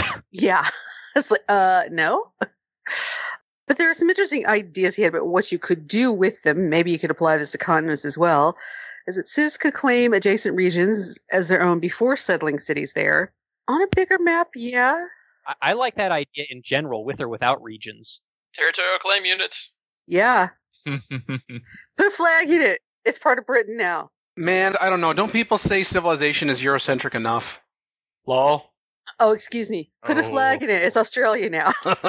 I'll show you colonial conquest. Look, if you don't have a flag, you're not really a country. At the very least, having these regions would better define what is considered, quote, near. So things like don't settle near me. I don't think the game ever defines how far away near is. So if near were just a region adjacent to one of your cities, then at least we'd finally have an in-game definition for what the heck that word means. Even though it doesn't matter in practice, because when you settle your second city in any direction, someone complains. But okay, sure. As long as whatever region you are claiming as your own, as long as you have taken an action, for example, there's a strategic resource there, and to tie into a concept that we used to have, I can't even believe I'm mentioning Civilization 3, but I am. Colony? Yeah, I put a colony in here, so now I can claim this region for my own, as opposed to, hey, I just discovered this region. Hey, I'm the first to discover it. Hey, it's mine. Because then there's also the talk about if a civ settled in a region claimed by another civ, it could trigger a Cassius Belli. Hey, I claim that on turn 4 because I discovered first and you settled there. Now I get a Cassius Belli because you've actually done something. As long as it's qualified with something like that, as opposed to just go ahead and start, I claim this, and I claim this, and I claim that, and I claim that. Because then it just sets up some ridiculousness afterwards. That's all. Mine. Of course, the only thing with that would be you'd have to script it so that if you didn't know somebody else claimed it because you hadn't met that civ, how would that work? I don't know. Maybe running into terrain that another civ has already claimed would automatically introduce you to that civ. Yeah, because that would then they'd block out the entire region. You're like, wait, what? Well, it'd have to be tied to some kind of action. This. And I was thinking that could be maybe a very useful function for scouts and reconnaissance units to have, where the scout explores, and then it maybe has a number of charges similar to a builder. And yeah, bring in the Beyond Earth mechanic. Yes. Was that in Beyond Earth? Well, they had charges on the exploration units for picking up those pods. Oh, right, yeah. Yeah. In this case, you have a claim limit. Yeah, that's perfect. Yeah, I had the same thought. They'll just adapt the Stellaris territory or claim unit thing. There would probably have to be some kind of decay mechanic on that, so you can't just claim a space on the 4th turn of the game and then not settle it until like 100 turns in. I mean, people can eventually just say, no, screw you, I'm settling here anyway because I don't like you. Yeah, there would either have to be a decay period where your claim is no longer valid and it literally just goes away, or a period after which point the cast a spell eyes or whatever no longer apply if players settle there, because it's like, you didn't do anything with it, so we're settling there now. You're going to get better CBs eventually anyway. Well, it's another thing on the list here that Civs could agree to give up a claim to region in exchange for gold or other diplomacy things. So here, have this relic and can have this region. I wouldn't mind also just to extend that to actually be able to trade your territory with other civs, especially after a war, instead of having to capture their city, to be able to just say like, hey, we want that tile that has that iron on it. Give us that and we'll make peace. That would be fine. If you're going to claim a territory, you need to have some kind of presence there. Now, you could have that be a colony, and you could choose that colony to remain undefended by a military unit, or it could be, I've claimed this region, I am going to have the expense to construct a unit, and it's going to stay in that territory as opposed to continue to explore. I'm going to pay the maintenance on that unit, which could then prompt someone to say, would you give up your claim to that region? I'll do that in exchange for gold, or... okay, I'm going to go ahead and I'm going to settle here anyway, even though you've claimed it, and then you can decide whether or not, am I really going to defend my claim? If so, how am I going to defend my claim? Is it going to be outright war? Are we going to tie it back to some kind of economic sanction? I know I'm getting a little bit on a tangent here, but the important thing to me is if you're going to claim it, it's not just because I was here, I've claimed it, and by the way, if you decide that you want this, I know we just say it could trigger a Cassius Belly, so long as it doesn't automatically create a Cassius Belly for someone just because you were there first and to claim it, and then you don't do anything about it. I think you're putting too much value on a Cassius Belly. Like, in early game war, you can just declare anyway. Like, Ancient Era, you can just declare surprise war for no penalties. That's other true. Than the risk of losing. Maybe having claims could cost you, like, culture or something like that. Each claim you make costs you, like, one culture per turn or something, and that maybe scales up as the game goes on. So there actually is a cost to having them and not doing anything with them. And then you just wouldn't make them and then just piss people off settling, and sure, they got a CB on you, but who cares? They can declare on you anyway. So you just violate the claim. Screw them. I realize that, but I don't want it just to be in the game that you go ahead and you claim it and then do nothing about it other than to say, I claimed it. I don't see that it's anything. Well, if you do that, someone's just going to settle it. They don't care about your CB. They'll just take it then. Why not? So then what was the point of having it declared as... That's basically... Human players or AI? Oh, both. Well, unless they had a mechanic where claiming the territory maybe seeds it with some loyalty pressure from you or something like that. So if someone settles in that claimed territory, they start with a loyalty handicap, an additional loyalty handicap, you know, on top of what else might be there based on distance from capital or something like that. Okay, then you would need to put a bit of a price tag on it. Yeah. I just think this is probably best served as an extra way to encourage early wars and not a whole lot else in practice. Because ultimately, the game's incentives are pretty clear. You want more cities, so you're going to settle them anyway. And if someone else is trying to beat you to spot you, you're going to wind up in conflict with them most likely anyway, even without a claim mechanic. So this is like an extra incentive thing, or to encourage border conflicts over alternative things rather than anything else. But at least in this case, the border conflicts are an affirmative action that the players make, as opposed to just being, oh, we have adjacent borders, so we hate each other, even though we're trade partners and stuff like that. Yeah, I guess. Although, I mean, at least it's like there's only one winner in the game, just pointing that out. So well, that's also something that I would like to change. So I would like for there to be cooperative victories in the game as well. I wouldn't mind that either. Yeah, I agree. I'm not sure exactly how they should be handled, but I would like it. And, you know, so having it set up so that you have to explicitly lay claim to a territory in order for there to be tensions, conflict with that territory, I think I'm okay with that in principle if that's a replacement for the current our borders spark tension diplomatic modifier. But I think of claiming territory more as something that would be more of like a mid-game thing, kind of tying into colonization, as opposed to like a right at the start of the game thing. So maybe it's something that you would have to research in the civic tree or something like that. That would be like in the medieval or Renaissance era, colonialism or something unlocks the ability to do that. And then you go and you start putting colonies around. And I mean, at that point, it might be too late because most of the map might already be colonized. But if they make the maps bigger or something like that, this might be something that maybe doesn't fit in Civ 6. Maybe it's something that would have to be in Civ 7 where they can design the whole rest of the game around something like this. But I think there's a lot of things that you can do with it that would be interesting, even if it doesn't come into play till later in the game. I was just thinking how you could tie it into the notion of loyalty, where we know right now that you got a settler unit activated. In some cases, it's, hey, did you guys know that there's a civ down here? You haven't discovered it yet. Yeah, I see their loyalty pressure. You could claim that, even if it's not within your cultural borders, because we've seen that where you're already applying loyalty to hexes that have not been claimed. That could be the basis for, hey, I'm already applying loyalty pressure here, even if it's just one. Even if it's just, it would be -1 from another civ. You can make the claim, hey, we've settled nearby. This region is also ours. This is our border. And then if someone wanted to challenge you for that, to say, no, I would actually like to settle in that spot, maybe you would be willing to say, okay, based on that deal, the loyalty pressure isn't going to be negative for you, but you're going to have to cough up a fair bit of gold. I could see it tied into that way with loyalty, which would also emerge as the game went on and became a bigger issue later on, where now as civilizations are expanding and they're getting closer to each other, there isn't a lot of territory left to settle, but there's this mash of loyalty, and you're trying to find that spot, which would then extend your borders beyond necessarily where your culture can reach, because as we have seen, from cities, I'm sorry, you've got coal in that fourth hex from your city? Oh, I'm so sorry, that's too bad. You can't get that unless you've got, one of those early great merchants that allows you to bring that resource into your territory and into your culture. And you could use it as that way to also settle that problem and tie it in that way. I like that idea. Also because I thought of it.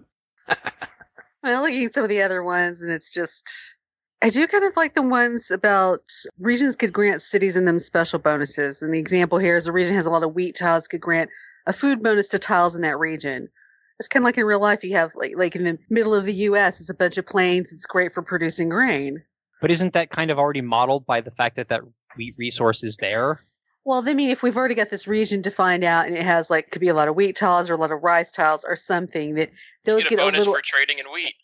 Something. If the region has a lot of wheat tiles and you're working them as well, then as an adjacency bonus, as an example, okay, all of those going to also give you +1 to the city if the city is working all three of those wheat, then the city also gets +1 food on top of all the food that's already being generated because you're working all of them. They're improved and they're being worked by citizens.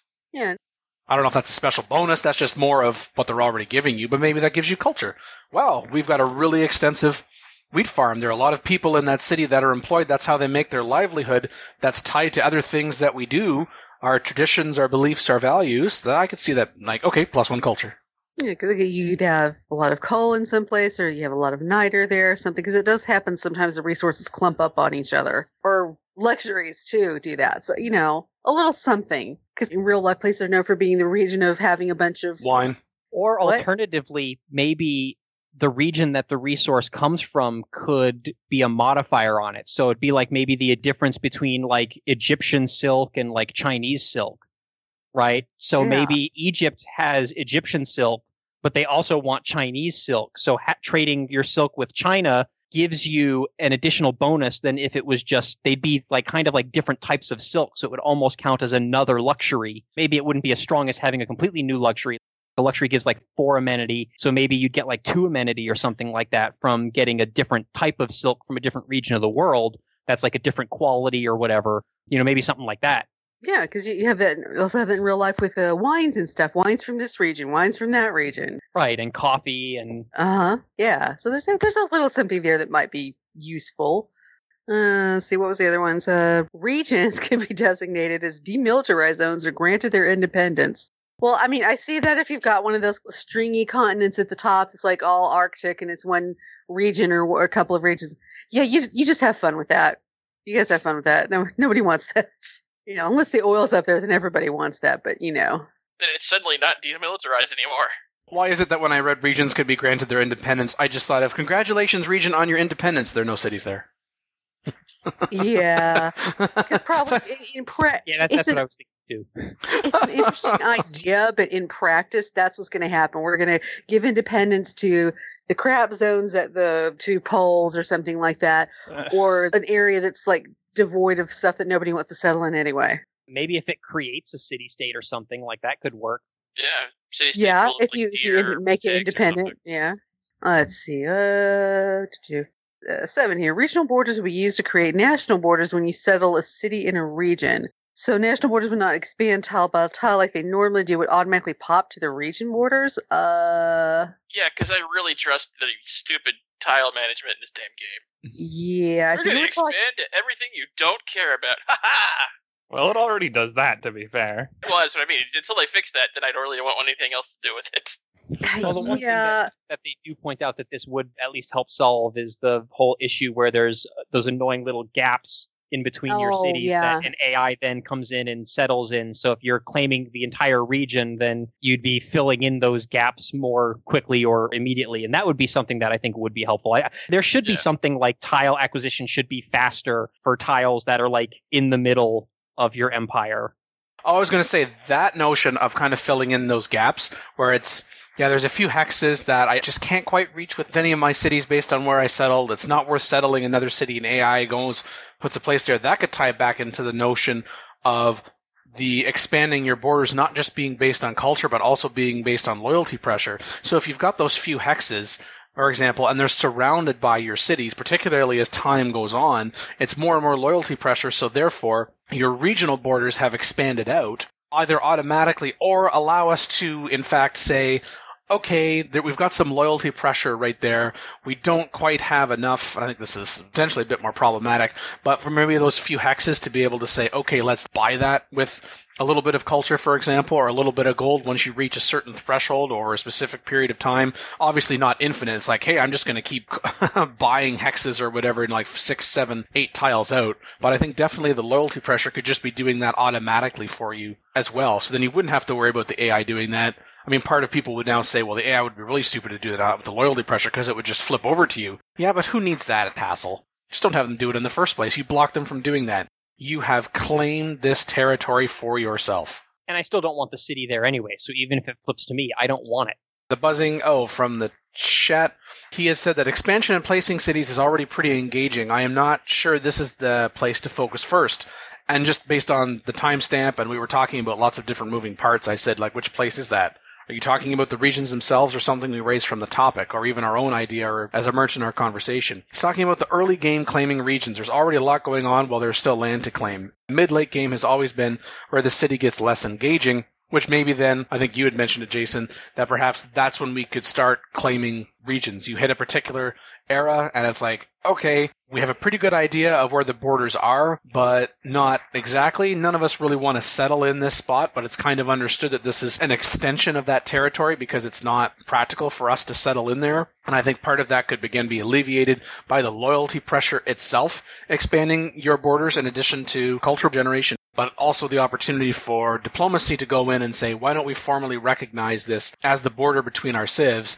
And either one of us violating that is going to have negative diplomatic consequences, and or worse. Number 2, from episode 309, whether one should be able to mediate a settlement in Civ 6, or if so, what conditions and how? So Zarin made a suggestion that what he would like to see is a mechanic that in a sense is coming back from older games where at present we can drag the entire world into war with us through alliance chains and joint wars, but I think we really ought to have the option to broker peace between two AI civs who are at war. For one thing, it's realistic. Peace is often brokered by a neutral third party rather than directly between the two belligerents. And for another, it would be nice to have an option for resolving conflicts between two civs you're on good terms with. For instance, in my last game, I had alliances with Jadwiga and Philip, but they were at war with each other, which was straining our relationship. It would have been handy to have been able to negotiate an end to their war. And as Supremacy King points out in the first post after that, back in Smack, there was a feature where you could ask another faction to make peace with somebody that they're at war with currently. And correctly, he points out that there were times when that was really, really useful. And of course, for people listening, Smack referring to Sid Meier's Alpha Centauri from the 1990s, probably, possibly before some of our listeners were even born. But you know, Dan's getting old when he keeps making that kind of reference all the time. But I'll ask you this question, Mackie. The feature where you could request that a faction make peace with another faction. You're our resident Smack expert. Ish. When you say request that a faction make peace with another faction, was it just through diplomacy and say we would like you to make peace with another faction and then they decide whether they're going to go off and do that and you don't see that? Like, you don't have a hand in that, right? Other than asking them to do it? And no, and it was just one of the things you could ask for, and they'd say yes or no, and you didn't have a way like we do now in the later Civ's diplomacy where you could sweeten it with a little bit something. It was just a request, and it depended on the relationship you had with them. So even if they liked you enough, they might. But most of the time, even then, it sounds like you're still just going to one party or the other and basically dividing them into pieces. Yeah, you're not properly mediating. I think what the poster's asking for and what I would like to see is some sort of actual multilateral negotiations where you're actually conferencing with both of the AIs and trying to find some deal that allows both of them to accept peace rather than just bribing one and the other just having to accept it. Well, the way it works in Civ 4, and it makes sense, is the one that was losing, if you tried to bribe that one to peace, it would say, we'd love to, but you have to contact them. Yes. So you had to bribe the nation that was winning to make peace in order to make peace. And so the nation that was losing would certainly already want peace because that AI evaluated that it was losing. Well, unless they had like a bunch of units that were just about to come out and do a counterattack. But Curix, it's been so long since I played Civ 4 and I didn't really ever play Civ 4 at a high level. So how good was Civ 4 at determining who was winning and who was losing the war? Was it just a matter of whether or not cities had been captured? Or it's about as quality as now. In other words, not very. I don't want to say it hasn't changed because the nature of the games has changed a lot from Civ 4 to Civ 6, but realistically, the way the AI evaluates it is pretty similar across these games in that it just looks at relative power, doesn't care anything for a strategic situation, except for maybe it'll acknowledge the fact that there's units near cities, which was done even back then. You have points assigned for like unit kills and points assigned for cities, points assigned for nukes, that kind of thing. So and there was some evaluation there, but it put a lot of weight on relative power, even if the quality of the units was pretty disparate. So you could have some situations where it would wrongly evaluate, but you're going to get that even in a conferencing scenario because the AI will think it's either better or worse than it really is in position. And that would still impact how it would behave in a mediation setting as well. I think this would be hard on the AI, too, to make a conference thing, whereas having the winner accept to stop the war because you're giving it something to stop the war is a lot more straightforward from an evaluation perspective. Well, when it's realistic, I mean, that's ultimately what you're going to have to do. If there's a clear winner and a clear loser, then in order to get the clear winner to cease pursuing the war, you're going to have to give them something that's worth more to them than whatever they think they're going to get out of pursuing the war to its final conclusion. You know, and I know it was always fairly easy to get the AI to go ahead and put down arms if things were relatively level and if there hadn't been anything happening in the war for a while, like 20 turns or so, and it kind of ground to a halt anyway. Then they're just like, okay, yeah, whatever, this war's not going anywhere. But yeah, I don't think that you necessarily it looks good from a realism standpoint to bring things to the table. But if you actually understand how international conflict and deals and things like that work, there you don't need, in my opinion, anything much more complicated than what we've used in past Civs to pick up what would end up on the conference table anyway.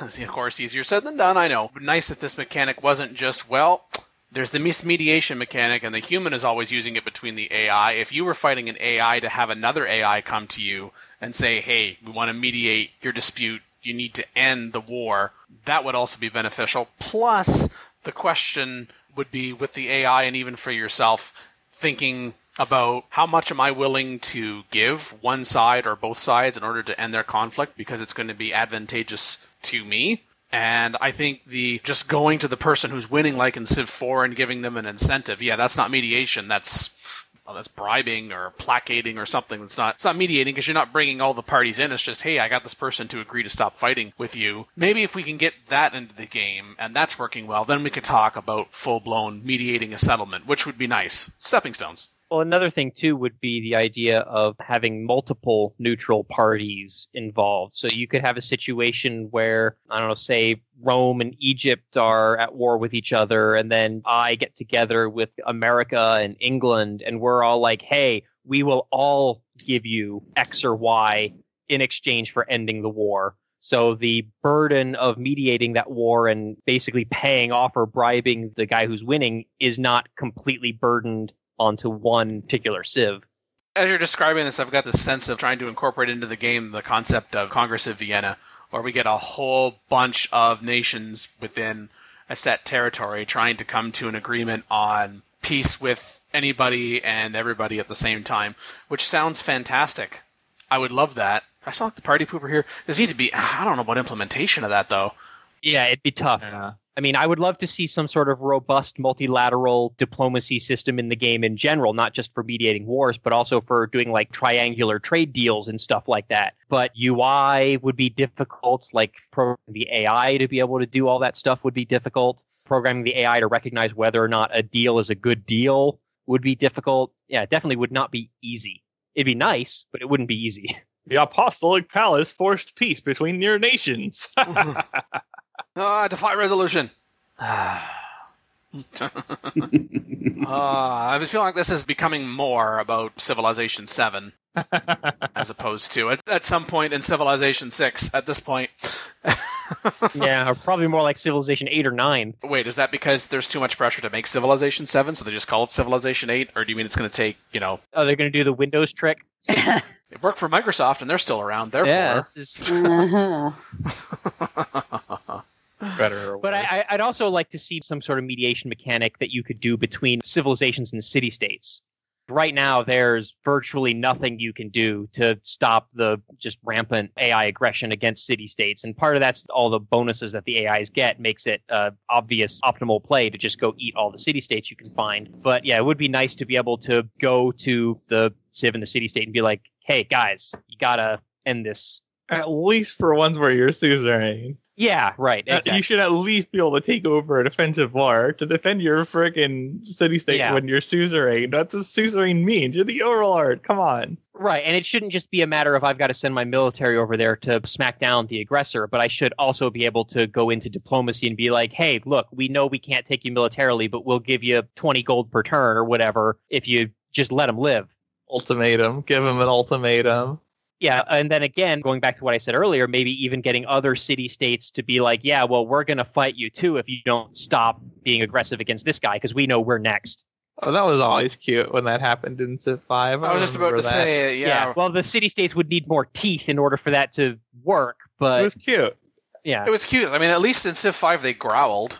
Yeah. Right.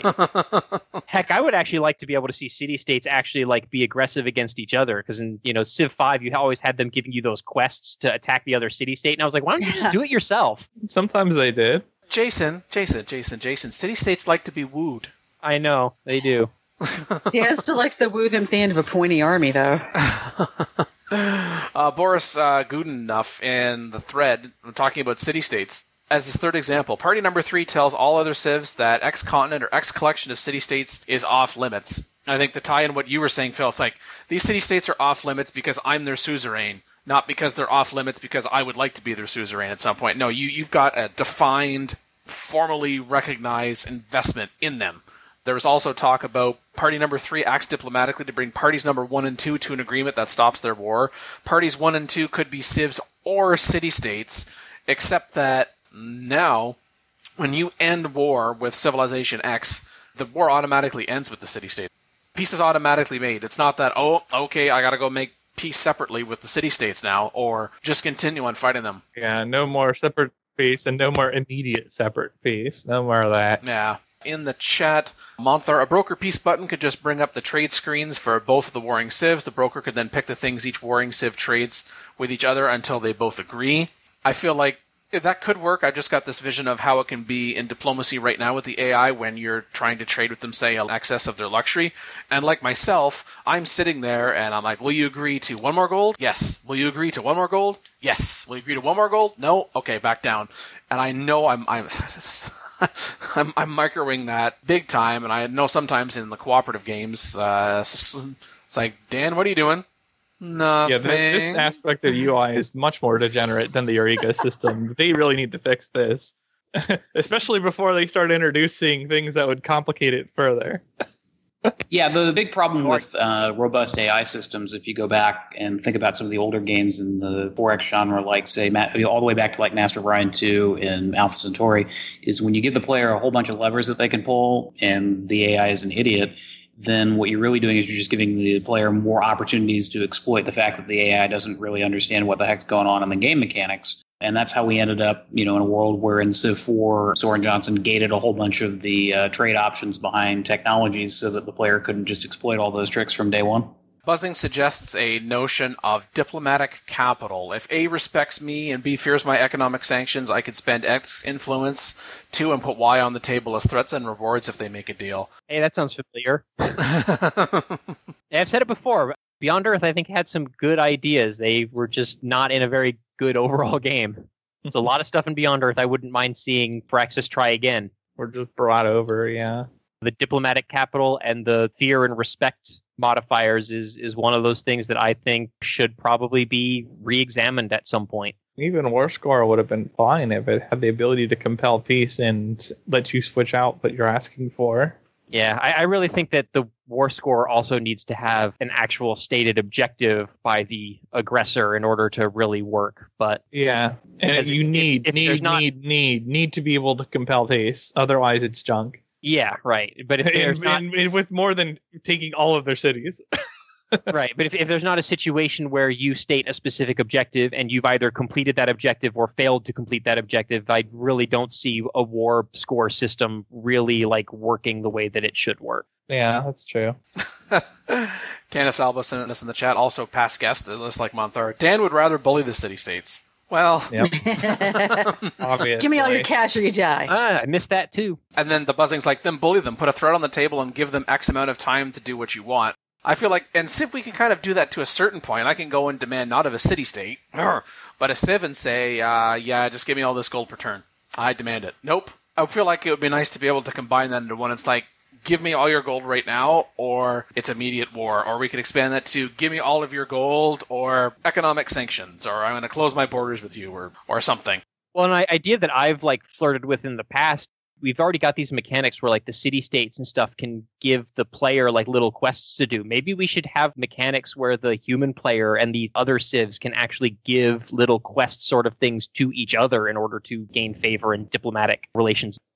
Oh gosh, I thought it was going to be something like we should have a system where as the major civs, we can all meet together and decide who's going to be the suzerain of what city-state, just pretend to be Europe dividing up Africa or something. I grant you favor and protection.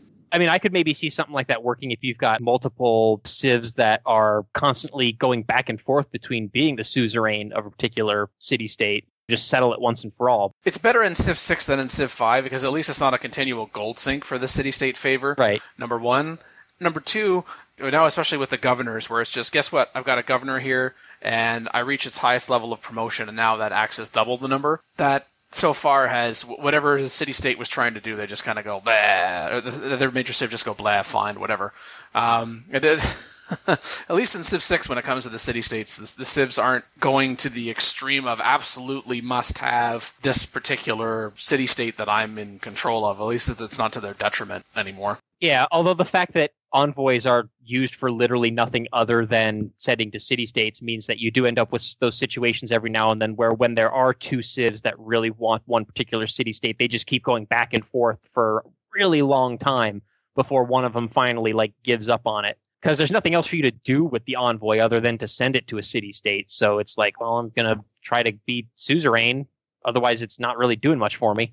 It would be interesting if your envoy load on somebody else's city-state to flip it by surprise. Yeah, you could do that as well. You can save them up. But I'm wondering if there could maybe be room in the game for envoys actually having diplomatic functions with the other civs instead of just with the city-states.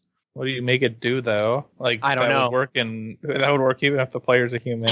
Yeah, because we have the spies right now to increase the diplomatic visibility level, unless you take that function away from the spies and give it to the envoys. Well, I was thinking more along the lines of, again, referring back to the diplomatic capital idea from Beyond Earth, maybe somehow combining that function with the envoys. But yeah, I'm just kind of like thinking out loud right now, so don't pay too much heed. Now you can like start forcing trades and stuff, even if the player doesn't agree to it. You just make a trade for resources or something. That would be interesting, though. I mean, maybe. If you're that diplomatically influential on the world stage, then maybe you do have the power and authority to do that. I mean, it'd be a little silly to force like a war declaration, but if you took trade out of even the player's hands when it comes to like access resources and stuff, that could be interesting because then you would see it even in competitive environments. You would just have to make sure it's not broken from a balance perspective.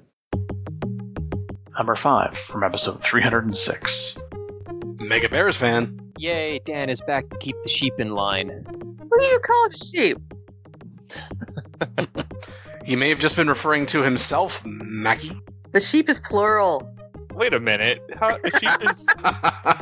are you assuming sheep is plural? Well, if he was going to refer to himself, this sheep in line, you see. Oh, did he use something that made it necessarily plural? I just said the sheep. Yeah. Yeah, that's up to interpretation. That could obviously be singular or plural, but Mackie assumed plural. I wonder why. It's interesting. Doth protest too much sheep. Or something, perhaps. I thought the plural was sheeple. Yes. This is a Rorschach test. Number 4 from episode 323. And Mega Bears fan. Only hit the snooze button once this morning. So proud of myself. Okay, so Mackie and Jason need the same thing, and Phil can get it for you whether he's running forward or backwards. We'll just send him on his way. And then I guess I'll just be doing the show myself for a little bit. Okay. Yeah. So I'm not going to sing all of the topics.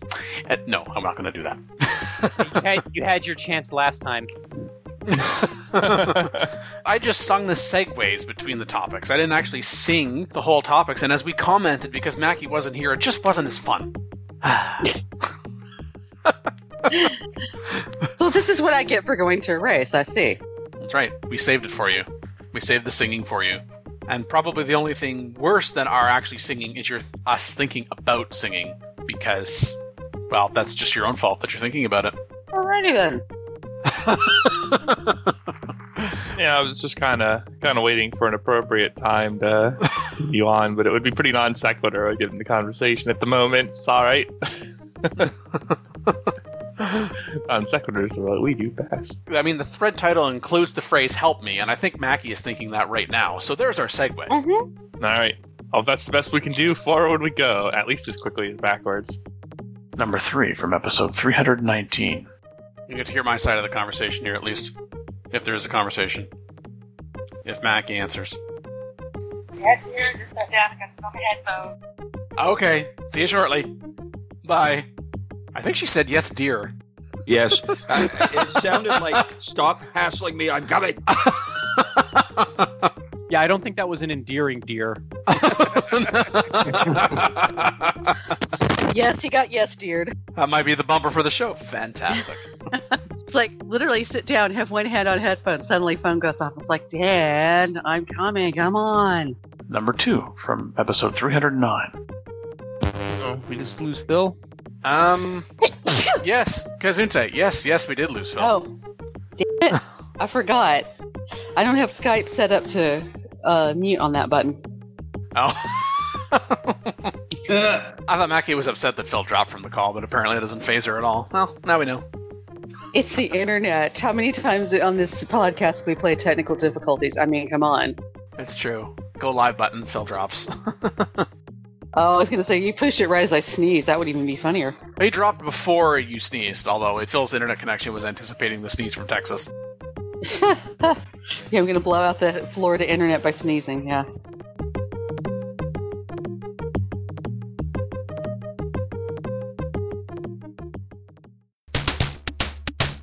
And number 1 from episode 310, evaluating the front loading of tasks Civilization 6 imposes on the player.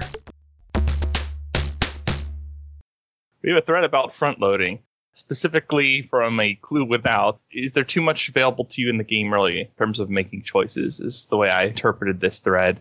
I would say no, in that I would prefer there to be more meaningful choices near the end of the game or to end the game sooner than to reduce the number of meaningful choices available in the early game.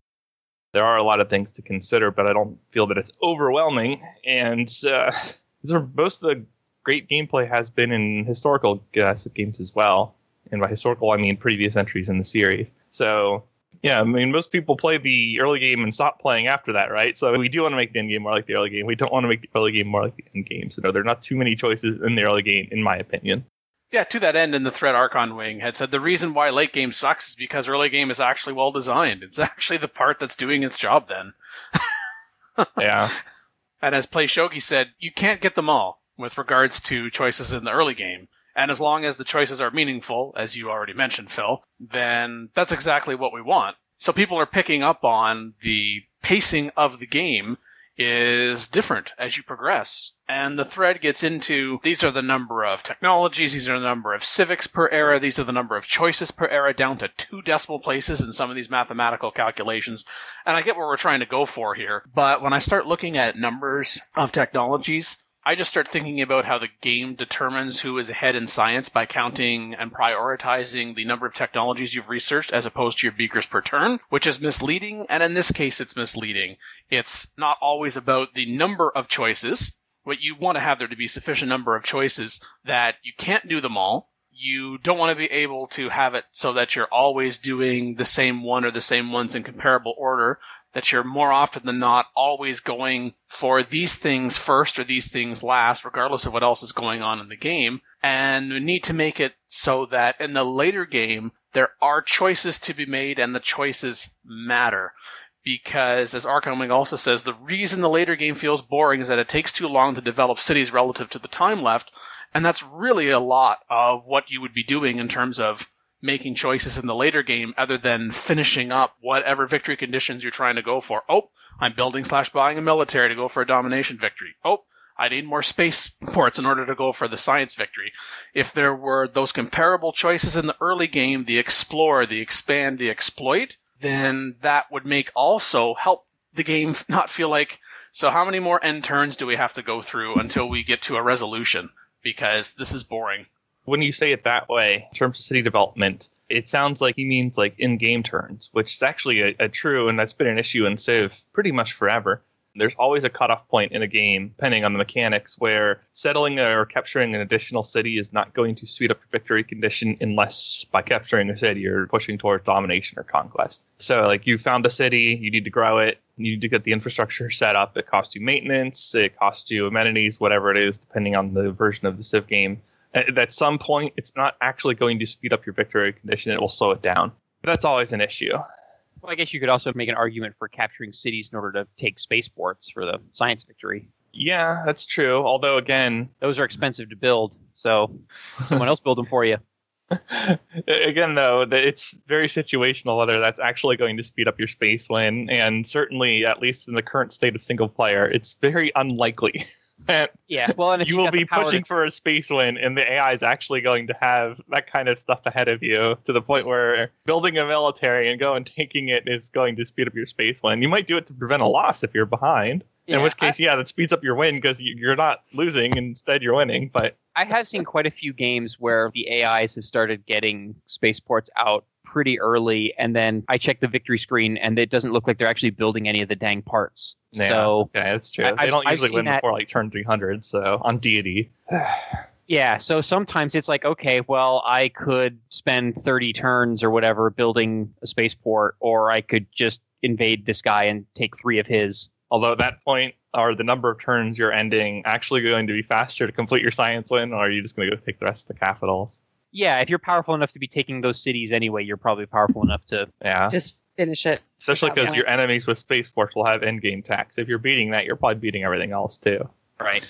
The biggest concern is either amount of time that you have to spend in real life time going to get there, because the other opposing armies could have a lot of units that you have to kill your way through, or just click end turn is a lot faster than kill these guys, end turn, kill these guys, end turn. That's true, but you're having to take a spaceport anyway, and the number of turns you're cycling for a space win is likely fewer in the turn count sense. So your lost time for domination versus space is actually not that easy to compute. It depends on the player speed. It depends on the quality of their computer.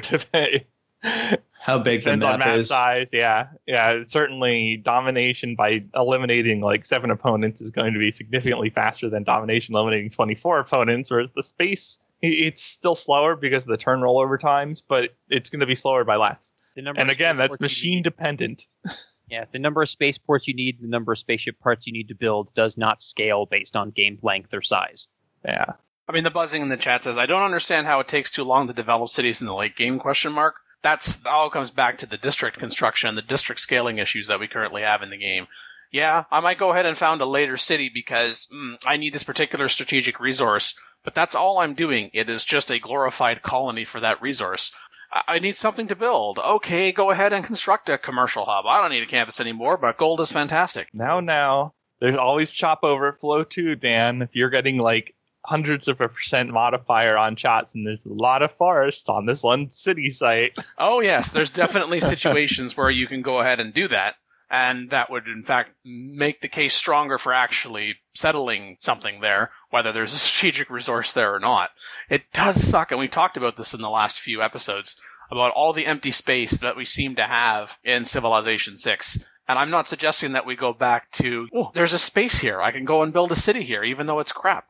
It's not as bad in Civ 6 for that, which is good. I don't want to return to that. But now the pendulum has swung that we've got all of this empty space, and to try to address this in part, A Clue Without, who started the thread, wants to know if maybe talking about pushing districts back to later eras or pushing back some of the buildings that you can construct into later eras, except that with the buildings, you have to, for instance, in a campus, in order to construct a university, you have to have a library, or you get lucky and you get that great scientist that give you both at the same time. So to me, that's already delayed. And plus, you have to get to the technology in order to be able to construct that, too. So I don't think that's going to address the issue that's here. I think the front-loading issue is mostly a learning curve for newer players, where there are so many options to try to figure out, how do I decide what it is that I do? But anybody who thinks they're going to start playing Civilization and have 5 to 10 minutes and be ready to go, it's an investment in the time, and there's different difficulty levels, and there's lots of single-player games. You can start and stop again. Even veteran Civ players do that now,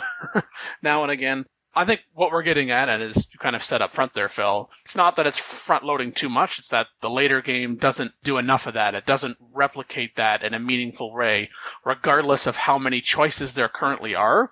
It's not that the choices aren't necessarily meaningful. It's just more meaningful to, in fact, not do that. Because, gee, even if you're not going for a formal victory condition, whatever it is that you're trying to do, you're probably going to accomplish it more quickly by dealing with the cities that you already constructed, because they've had the time to mature, and you can just go ahead and do that.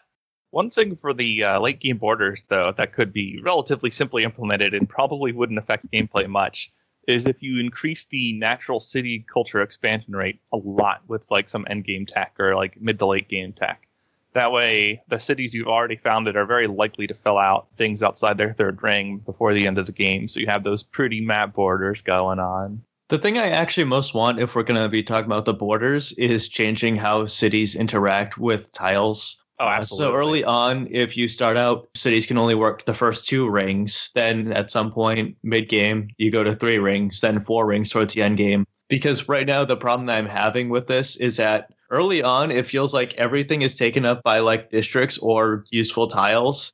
And then later on, it feels like everything is just completely full. And I have all this empty space I just can't build any cities on. So I just have this giant mega city blob, and then empty space, and then another giant mega city blob.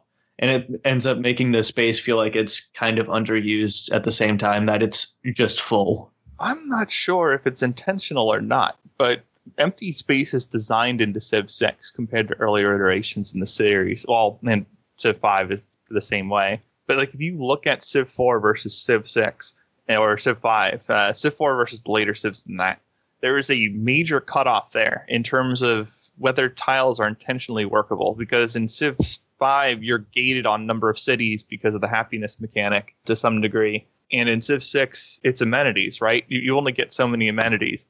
And so no matter what, you can't put bunches of cities next to each other, like the 3-tile distance, grow all of them to like pop 15, 20. Just it doesn't make sense compared to working better tiles.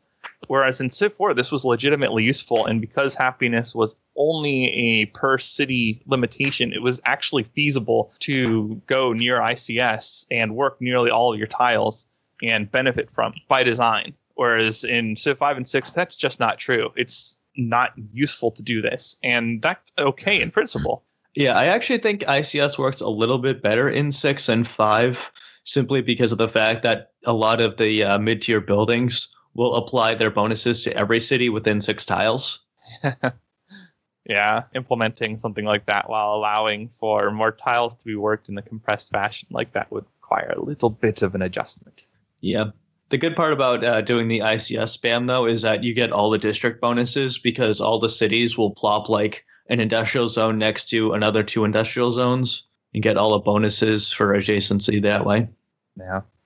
In the thread, Leyran kind of interjects something about the front-loading that really doesn't take off in the thread.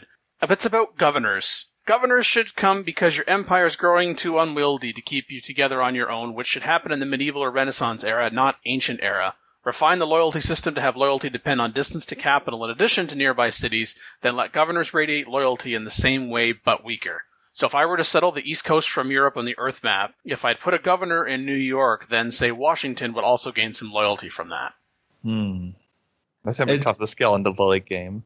I'm just thinking about that numerically and such. But having a governor cap total makes that kind of tough if we want to go and start going wide much more often. Sort of, but you don't have 4 to 6 fronts typically. You usually only have like 1 to 3, right? No matter how low your loyalty pressure is, if there's literally nobody else applying pressure to the city anymore, you probably don't need to worry about it. Part of the issue with the loyalty becomes, settling cities closer to other civilizations, which is good that the loyalty kind of forces a bit of a buffer because, oh gosh, that city's only been there 10 or 15 turns, but if I settle there, that particular hex is already -6. How am I going to be able to combat that, particularly in the early game, let alone the additional loyalty pressure that it's going to apply? Because as soon as I found that thing, before I construct anything in there, put any kind of units in there, adopt any kind of policy card, it's already going to be losing loyalty. But at the same time, when you start taking cities, you have a completely viable city. Yet you realize loyalty is falling, and you go and you have to look at the city details. I always do not immediately talk about raising or keeping the city. You go and look at the loyalty details, and it will tell you by how much it is falling. And even in the mid-game, it can be at 15+. And you think, okay, I can combat that.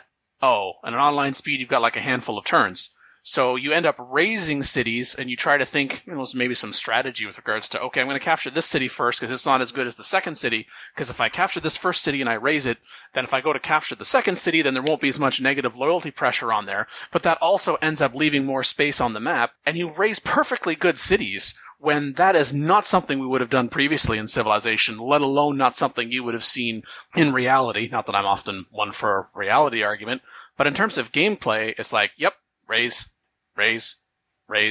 more empty space. It's actually making the problem worse. Yeah, that's very true.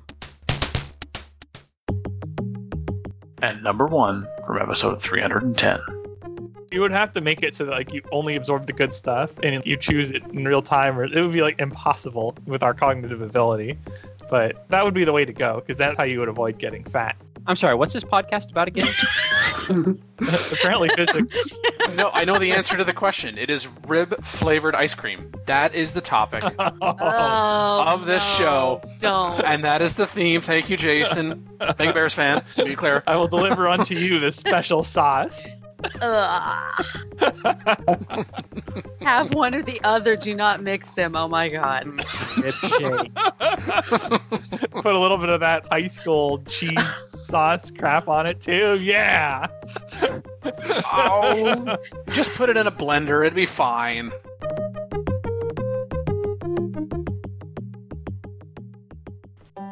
Call in today. In North America, 301-637-7659. In Europe, 44-121-288-7659. The only thing worse than being talked about is not being talked about. Log on to the series' official website at thepolycast.net.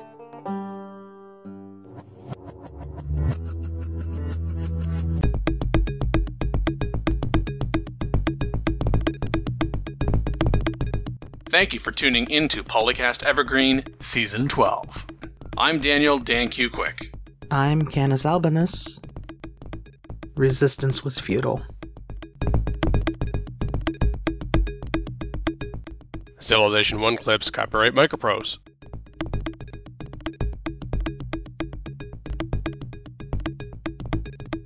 Civilization 4 sound clips, copyright Take-Two Interactive.